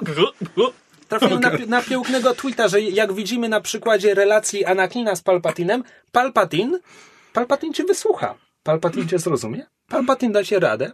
E, Palpatine ma zaraźliwy śmiech. E, bardzo często jest w dobrym humorze. And he's the bad boy you've been looking za, zawsze for. ma jakieś historie do opowiedzenia, zawsze ma ciekawą anegdotkę. Lubi teatr, Właśnie, jest kulturalnym człowiekiem. wykształcony. E, No i nie ukrywajmy, że jednak przez dziesięciolecia sprawował najwyższy urząd w galaktyce, a władza jednak jest afrodyzjakiem. Nie no, jakby spoko. Ale, Palpatine slays. ale, ale a propos, a propos e, pewnych e, insynuacji czy implikacji, jeszcze na, na moment wracając do, Elektryzujący dotyk. wracając do, do finału, finału filmu, e, bo o tym nie wspomnieliśmy, a a propos tego ja mam jeszcze jedno pytanie, bo w ostatnich scenach e, mamy Rey na Tatooine. em, Podobało mi się, jak zjeżdżała na sankach, bo to jest ładne nawiązanie do tak, przebudzenia tak, mocy. to było, to było, to było sympatyczne. Em, I e, pochowuje w piaskach pustyni miecz Lei i Luka. A potem wyciąga trzeci. Czy No to tak. jest już jej indywidualny, który No, sobie Na to zrobiła? wychodzi. Bo ja go nie kojarzę. gen- nie? generalnie p- zasada jest taka, że Jedi zawsze muszą sami swój No właśnie. kryształ jakby znaleźć, ten kryształ wybiera ciebie Tak, i... Bo Rey włada mocą, a moc to Jedi, a Jedi mają miecze świetlne. Już wystarczy. Uspokój już- się. już- Uspokój się. Ale to, co mnie, dwie rzeczy mnie bawią w tym finale. Znaczy, jedno ci powiem o tym mieczu świetnym, nie, że sam to zauważyłem, ale są już screen graby z tego filmu w internecie i ktoś porównał, że to Że wygląda laska. jak element z jej laski. Mhm, Zauważyłam, że ma taką specyficzną konstrukcję. Ale chciałabym jeszcze wspomnieć o dwóch rzeczach a propos tej sceny, bo em, po pierwsze, no kiedy jest pytanie na zasadzie kim jesteś, Ray, Ray, jaka tam Ray? I ja miałam, i t- tam jest bardzo długa pauza i ja miałam takie Say Skywalker. I autentycznie zaczęłam pod nosem szeptać Say Skywalker, Say Skywalker. I autentycznie ta pauza była na tyle długa, że ja z przynajmniej czterech miejsc na sali usłyszałam szepty innych ludzi pod tytułem Zaraz powie Skywalker.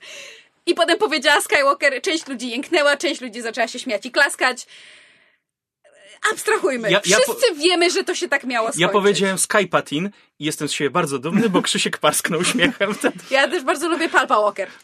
Natomiast to, co mnie bardzo rozbawiło w tej scenie, to jest to, jak działa, jak działa mój mózg i na szczęście okazuje się, że Kamila mózg również, dlatego, że kiedy e, Ray, e, że tak powiem, składa, składa te miecze na odpoczynek i kiedy jest pytanie o to, jakby, jakie jest jej nazwisko, no to ona patrzy i widzi Swoich przybranych rodziców. Tak, swoich przybranych rodziców, force duchy e, Luka i Lei. I moją pierwszą myślą było o, a drugą było e, wait, they're siblings. Tak, To rodzeństwo. I jakby ja wiem, że są patchworkowe rodziny, że to jest, to nie o to chodziło, ale moją pierwszą myślą było o, a drugą było Dobra, skoro mamy takie luźne uwagi, ja mam jeszcze ze trzy. E, pierwsza będzie taka, że e, pochowanie symboliczne tych dwóch mieczy spoko. Um, ta wydma nic nie znaczy dla Lei. tak, dokładnie. Więc skoro już nawiązujemy do innych filmów, to można było sięgnąć do prequeli i ona mogła polecieć na tą asteroidę, na której oni się faktycznie urodzili w Zemście Sithów, albo mogło to być dowolne Tak, inne ale- miejsce, no, ale wtedy nie Tatooine, dałoby się tego pokazać. Tatooine nic nie znaczy dla Lei. E, druga luźna myśl dotyczy samego finału i tego, jak Rey pokonuje Palpatina, bo szczerze mówiąc, ja się spodziewałem, że zobaczymy tutaj duchy tych wszystkich Jedi, Tak, którzy nie będą ja też miałem głosami w jej nadzieję, głowie. I z Że staną strony- za nią i jakoś z czy jednej coś. strony nie wiem, czy doceniać, że to jest ten jeden moment, kiedy J.J. Abrams wziął na wstrzymanie, czy może Wtedy jednak... mógł akurat sobie Szczerze? pofolgować. Tak. Czy akurat teraz mógł sobie pofolgować i dorzucić tam te zastępy Jedi.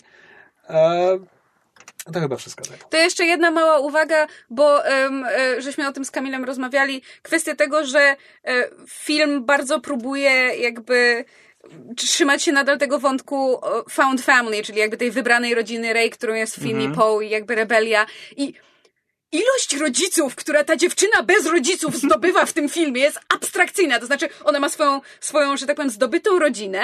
Em, dowiaduje się, że jej rodzice nie byli nikim i mieli, e, że tak powiem, em, bardzo ekstensywny i istotny background. Po I czym bardzo im na, nie, na niej zależało. tak, po czym jeszcze e, dodatkowo ma, e, e, poznaje swojego dziadka, więc kolejna osoba, która chce z nią mieć coś wspólnego, a potem jeszcze są jej przybrani rodzice Luke i Leia. Jest takie, kurde mol. I sam fakt, że ten film, już abstrahując od tego, jak Znaczy- durne jest to, że wnuczka Palpatina, ale to, że ten film, gdzie w The Last Jedi było tak to, to, że ten film sprowadza ten jakby konflikt wewnątrz Rey w jakimś sensie do em, nie do tego, że oni muszą z, z Rey, Finn i Poe muszą jakby nauczyć się pracować jako jednostka, na co ten film nie zasłużył, no bo oni tak naprawdę Rey i Poe się spotykają w The Last Jedi. I to, że ten film w jakiś sposób to sprowadza do o, teraz musisz wybrać pomiędzy swoją krwią z mojej krwi, między swoją rodzoną rodziną, a swoją przybraną rodziną, będziesz patrzeć jak umierają. Ja mam takie, just stop, już skończ. To jest po prostu takie... I jeszcze jedna rzecz. To takie teasowanie tym, co Finn ma, miał do powiedzenia Rey. Kolejny wątek, który się kurwa nie kończy. Totalnie o nim zapominają. Tak, chciałem ci coś powiedzieć. E, co mi miałeś powiedzieć? E, nic. A potem buzi buzi z Kylo.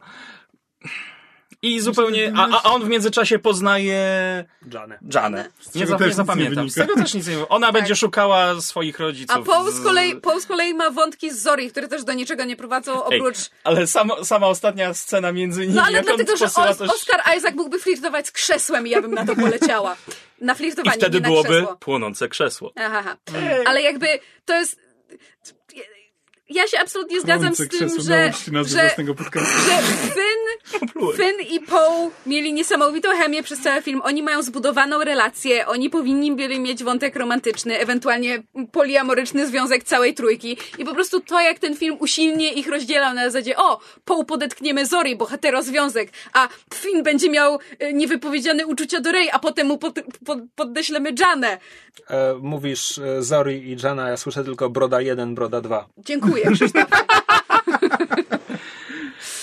No po co? prostu. ech, Ja, ja jeszcze przez długie, długie tygodnie będę się, e, że tak powiem, Znaczy- nad tym filmem wyżywać. Ja chcę tylko nawiązać do tego, co Krzysiek powiedział, że jakby zupełnie nie masz ochoty mówić o tym filmie i jakby ja trochę też, znaczy jakby mogę sobie ponarzekać tutaj, jakby to wyrzucam z siebie, tylko że jakby ten film postanowił, że zakończy tę sagę, która jakby zaczęła Nowa Nadzieja i zakończył ją tak skutecznie, że ja nie mam, nie rozbudził we mnie żadnej ciekawości na temat tego, co jeszcze jest w tym świecie, gdzie właśnie to jest to, co zrobił The Last Jedi, że jakby jest jeszcze szerszy świat Star Warsów i możemy go poznać, podczas gdy tutaj ta historia się kończy tak de- definitywnie, bez właściwie e, jakichkolwiek ciekawych wniosków, że ja po prostu nie mam więcej pytań, nie mam nic, co, o czym mógłbym dalej rozmawiać, co mógłbym rozważać, e, jakichś teorii, których mógłbym dalej. Wszystko, po pierwsze, wszystko mam wyłożone, kawa na ławę, wiadomo, co się wydarzyło, kto jest kim, kto jest z kim z, e, spokrewniony, e, wiadomo, w- gdzie się zaczęła ich droga, gdzie się skończyła, wszystko mamy po prostu wyłożone i tylko to... Nie! Lando będzie szukał rodziców Czy powiem tak. Jany. Tak, Brawo. bardzo Yes! dobrze. Udało się. Dammit, Janet, E, ja bardzo się cieszę, że tak powiem, e, niejako w imieniu ludzi, którym ten film się podobał i których oczekiwania Czyli spełnił. Kasi Czajki. Nie, no jest więcej i osób. Wypowiadających się między innymi pod, pod postami Kasi Czajki, którą niniejszym pozdrawiamy.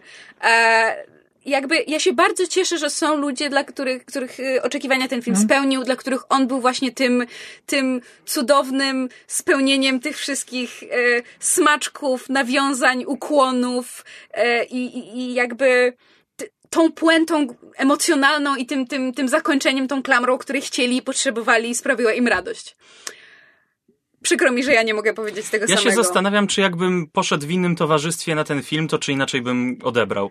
Bo możliwe. mając. Może. Ja miałem po prawej 100%. stronie Krzyśka i słyszałem jego stęknięcia. I te stęknięcia mi też jakby. A sam stełkałeś. Wiem! Wiem! Kto z kim przestaje, taki się staje. Tak, drodzy, tak- drodzy słuchacze, my siedzieliśmy, siedzieliśmy przed nimi i za, i za naszymi plecami słyszeliśmy dużo stęków pomiędzy Krzyśkiem a Rafałem. Swoją, swoją drogą, ja się zastanawiam, czy. Yy, yy, znaczy inaczej, jestem pełna podziwu, że yy, osoba, która siedziała po mojej prawej, yy, obcy, obcy człowiek, że mnie nie zabił w trakcie tego seansu, bo po prostu. Naprawdę, ja słyszalnie wywracałam oczami i wzdychałam i co chwilę się nachylałam do Kamila. Kimkolwiek jesteś człowieku, święta cierpliwość. Podziwiam, dziękuję, jesteś bohaterem. Znaczy, ja powiedziałem to na początku i zasadniczo podsumuję tym samym, że gdyby to był, gdyby jakby na przykład J.J. Abrams prowadził wszystkie filmy i tak samo, no to po prostu bym traktował Gwiezdne Wojny jako moją baję. I w, idę na Gwiezdne Wojny popatrzeć, popatrzeć, co się teraz stanie w mojej bai i byłoby fajnie. Po, tylko, że ostatni Jedi rozbudził we mnie nadzieję, że jest jeszcze, jest jeszcze coś więcej, że Gwiezdne Wojny mogą być o czymś, o czymś jakby bardziej uniwersalnym, jakby, czy tam nawet nie uniwersalnym, ale o czymś obok podstawowej walki dobra ze złem. E, I w, a J.J. Abrams był tym zupełnie niezainteresowany. Dlatego mówię, rozumiem, że są ludzie, którym ten film się podoba i nie mam, wiesz, nie, nie, nie będę twierdził, że, że się mylą, tylko po prostu miałem większe oczekiwania względem tego, które nie zostały spełnione. No i to już jest mój problem. No, ja wyszedłem zadowolony z tego filmu. Byłem uśmiechnięty i owszem, zdaję sobie sprawę, szczególnie jeszcze po rozmowie z wami, ile ten film ma wad i ile błędów popełnił reżyser, ale no to nadal Gwiezdne Wojny i ten, wiecie, ja mi się podobały te tańce z mieczami w prequelach. Ja lubiłem ja ten balet i generalnie taki fanserwis też do mnie trafia i o ile wiem, że on może być cringe'owy, to ja wyszedłem z tego filmu naprawdę nadal zadowolony i ja go obejrzę jeszcze raz i on będzie mi frajdę jednak sprawiał. Znaczy... I ostatecznie, mimo tych wszystkich wad, ale to już po prostu ten film jedzie jakby na, na marce swojej, mm. ja nadal wyszedłem zadowolony i bym dał mocne 7 mm. temu filmowi. Mm. Znaczy, ja mimo tego, co tutaj żeśmy mówili, chętnie obejrzę ten film jeszcze raz, bo chciałabym go teraz... Na chłodnie, już... na chłodno znaczy, też. Tak, po prostu zobaczyć, wychwycić pewne rzeczy, może właśnie teraz się skupić na, na tych aspektach, które mi się podobały. Husaria. Husaria na statku kosmicznym. Dla mnie to było, znaczy może dlatego, że widziałam to w trailerach, to już było tylko na zasadzie o, włochate konie. Zero emocji. To Hakuna patataje. Tak, zero emocji to we mnie wywołało. Natomiast jakby znowu, dla mnie jedną z największych przyjemności po The Last Jedi było to właśnie odkrycie, że w tej wielkiej kosmicznej bai, która do tej pory się kojarzyła mi z tym, jak mi tata pokazywał Gwiezdne Wojny i że to było to heroic fantasy w kosmosie i że ja zrozumiałam, że hej, ja lubię filmy, które się dzieją w kosmosie, bo, bo tam też są archetypy i pewne historie, które jestem w stanie rozpoznać i nie wszystko jest naukowym mambo jumbo, którego nie rozumiem, bo część można wytłumaczyć magią, którą jest moc.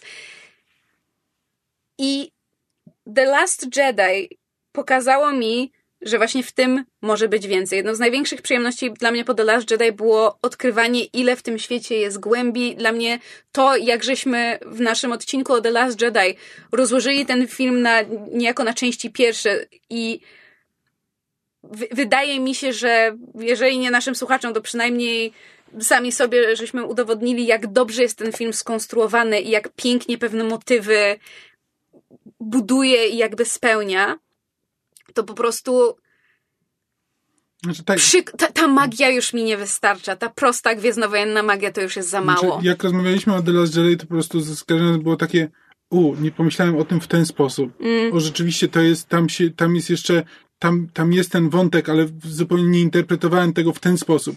Podczas gdy tutaj, gdy tutaj rozmawiamy o Rise of Skywalker, to co najwyżej jest takie, a, zapomniałem, że to tam było, albo a, nie zauważyłem tego szczegółu, że tam była ta postać gdzieś w tle.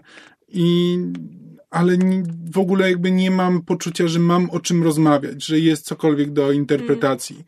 Wszystko jakby jest zamknięte była, to nie i wyjaśnione. To historia, to były sceny. Ja mam dwa ogólne spostrzeżenia, już nie konkretnie o tym filmie. Dawaj, dopłyń nas do brzegu. E, więc e, spostrzeżenie pierwsze, bo kilka razy w tym podcaście padło stwierdzenie, że gdyby J.J. Abrams robił całą tę trylogię, byłoby lepiej. Historia na to nie wskazuje, ponieważ J.J. Abrams nigdy, a, nigdy niczego nie kończy, a nawet jeśli już coś kiedyś skończy, to ro, zrobi z tego zagubionych. Więc nie, nawet gdyby on zrobił wszystkie te trzy filmy, prawdopodobnie nie byłoby lepiej. Znaczy, to, to nie jest, to nie jest nie tak, że to byłoby lepiej, tylko ja bym nie wiedział, że ja bym nie wiedział, że może być lepiej. Okej. Okay. Ładnie powiedziane. druga luźna uwaga jest taka, że Gwiezdne Wojny są większe niż filmy. Ja nie potrzebuję, żeby filmowe Gwiezdne Wojny były dobre w momencie, gdy mam trzy sezony Rebels, które są bardzo fajne, a także pierwszy, który trzeba obejrzeć, żeby poznać bohaterów. E, czy co lepsze książki czy komiksy. W ogóle jakby jeśli, jeśli szukacie ciekawszych rzeczy, e, nie wiem, seria komiksowa Doktor Afra o lesbijskiej pani archeolog, która jest amoralna i ucieka przed konsekwencjami swoich decyzji i czynów. Świetna rzecz gwiezdnowojenna. Jakby są bardzo ciekawe rzeczy w Gwiezdnych Wojnach, nie w kinie. E, I trzecia moja myśl. Właściwie to jest mi przykro, że Disney się teraz wycofuje ze spin-offów i że oni jednak chcą, żeby Gwiezdne Wojny zawsze były eventami, bo to będzie budowało oczekiwania i to będzie ich skłaniało pewnie do takiego kompletnego asekuranstwa. A gdyby oni trzymali się tego jeden film rocznie, to wtedy te filmy mogłyby być odważniejsze. Tak, to byłby, bo oni się chyba przestraszyli solo, że zrobili solo i Oni ludzie... sami zarżnęli solo marketingiem. Tak, Więc ale- jeśli się czegoś przestraszyli, to e, polaryzacji po Last Jedi. Tak. Czego ten, czego Skywalker odrodzenie Solo jest był najlepszym tak bezpiecznym fanserwisem. Tylko, że właśnie, że gdyby mieli tych filmów więcej w ciągu roku, to wtedy ta polaryzacja nie byłaby taka, bo wtedy nawet jeśli coś się komuś nie podobało, to za chwilę będzie kolejny film, który mu się spodoba. I tak jak, tak jak Ale filmy właśnie Marvela. oni to próbowali zrobić. Oni przełożyli premierę Solo tak, żeby było tylko pół roku między ostatnim Jedi i Solo. I to wcale im no nie ale nie pomogło. pociągnęli tego dalej, no. Dobrze, a ja mam takie pytanie, bo ja jestem nie na czasie z newsami. Czy e, Brian Johnson w końcu robi tę swoją trylogię, czy Właśnie nie? nie. Eee, nie było mowy o tym, że się rozstaje z Disneyem i Lucasfilmem i że przestał ją robić, natomiast nie było też mowy o tym, że jakiekolwiek prace ruszyły gdziekolwiek. Jasne. Więc to nie jest kazus e, Weissa i tego drugiego, gdzie of, oni oficjalnie zerwali No. współpracę, się pomyliły dwie, dwie różne tylko rzeczy. jest mowa o tym, że wciąż jest kontrakt, ale na razie nic się nie rusza. Ploty są takie, że teraz e, Lucasfilm jest bardziej zainteresowany Disney Plusem, no bo mamy No tak. Mandalorianina, który zaraz się skończy, będzie serial o Kenobim, będzie drugi serial, ma, e, sezon Mandalorianina. Kenobi będzie z McGregorem? E, tak, Błagam. tak. No, tak mi się wydawało, chciałem upewnić się w naszej encyklopedii E, SW. więc e, być może teraz czeka nas parę, parę lat, gdzie Gwiezdne Wojny będą tylko na małych ekranach i w internecie. Żeby, żeby przyjmę- głód y, tak. się znowu jakby odrodził. Przyjmę ten odpoczynek z e, ogromnym e, zainteresowaniem i przyjemnością. A, no i Kevin Feige ma zrobić Gwiezdne Wojny, bo chce sobie zrobić Gwiezdne Wojny, więc mu dadzą. Bo to Kevin Feige. No Gdzie tak. siada Kevin Feige? Gdzie chce. A ty ustępujesz miejsca. Tak. No Udaję, to- że wiem, kto to jest. Człowiek od Marveli. Architekt Okej, Marvel okej, Cinematic okej, Universe. dobra. E, I to chyba tyle od nas. Podejrzewam, że tak jeszcze e, przez jakiś czas mogą nam się pewne myśli pojawiać. Pewnie będziemy o nich mówić w komentarzach. Em, jeżeli wy macie jakieś e, komentarze, pytania, sugestie, gdzieś żeśmy się pomylili waszym zdaniem, czekamy na komentarze. Na pewno będzie ich wiele, bo to Gwiezdne Wojny. Em, jeżeli chcecie nam powiedzieć, że gdzieś mieliśmy rację, też będzie nam bardzo miło. Em, zachęcamy do zostawiania komentarzy pod tym filmem na YouTubie, na naszym fanpage'u e, na Facebooku. Możecie nam wysyłać maile na um, kontakt małpa podsłuchane.pl i w ogóle obczaić naszą stronę podsłuchane.pl. I wyskakujcie z hajsu. Tak. Na cele dobroczynne. Tak, na czele dobroczynne zachęcamy jeszcze raz podsłuchane.pl ukośnik Wigilia 2019. Możecie też z nami się kłócić o Gwiezdne Wojny na e, różnych social mediach, gdzie wszyscy e, jesteśmy. Tylko błagam, bądźcie delikatni, bo czeka nas jeszcze I wiele... kulturalni. Tak, bo czeka nas jeszcze wiele miesięcy tej zabawy, więc musimy się, wiecie, oszczędzać, pace ourselves i tak dalej. E, dzięki za uwagę i do usłyszenia już wkrótce w specjalnym odcinku wiedźmińskim. I can't wait! Zaraza. Hendogie odcinki. Serio, jutro 9.01 włączam komputer i po prostu dożylnie. Też tak bym chciał, ale... mm. Na razie. Pudziaki. General? General?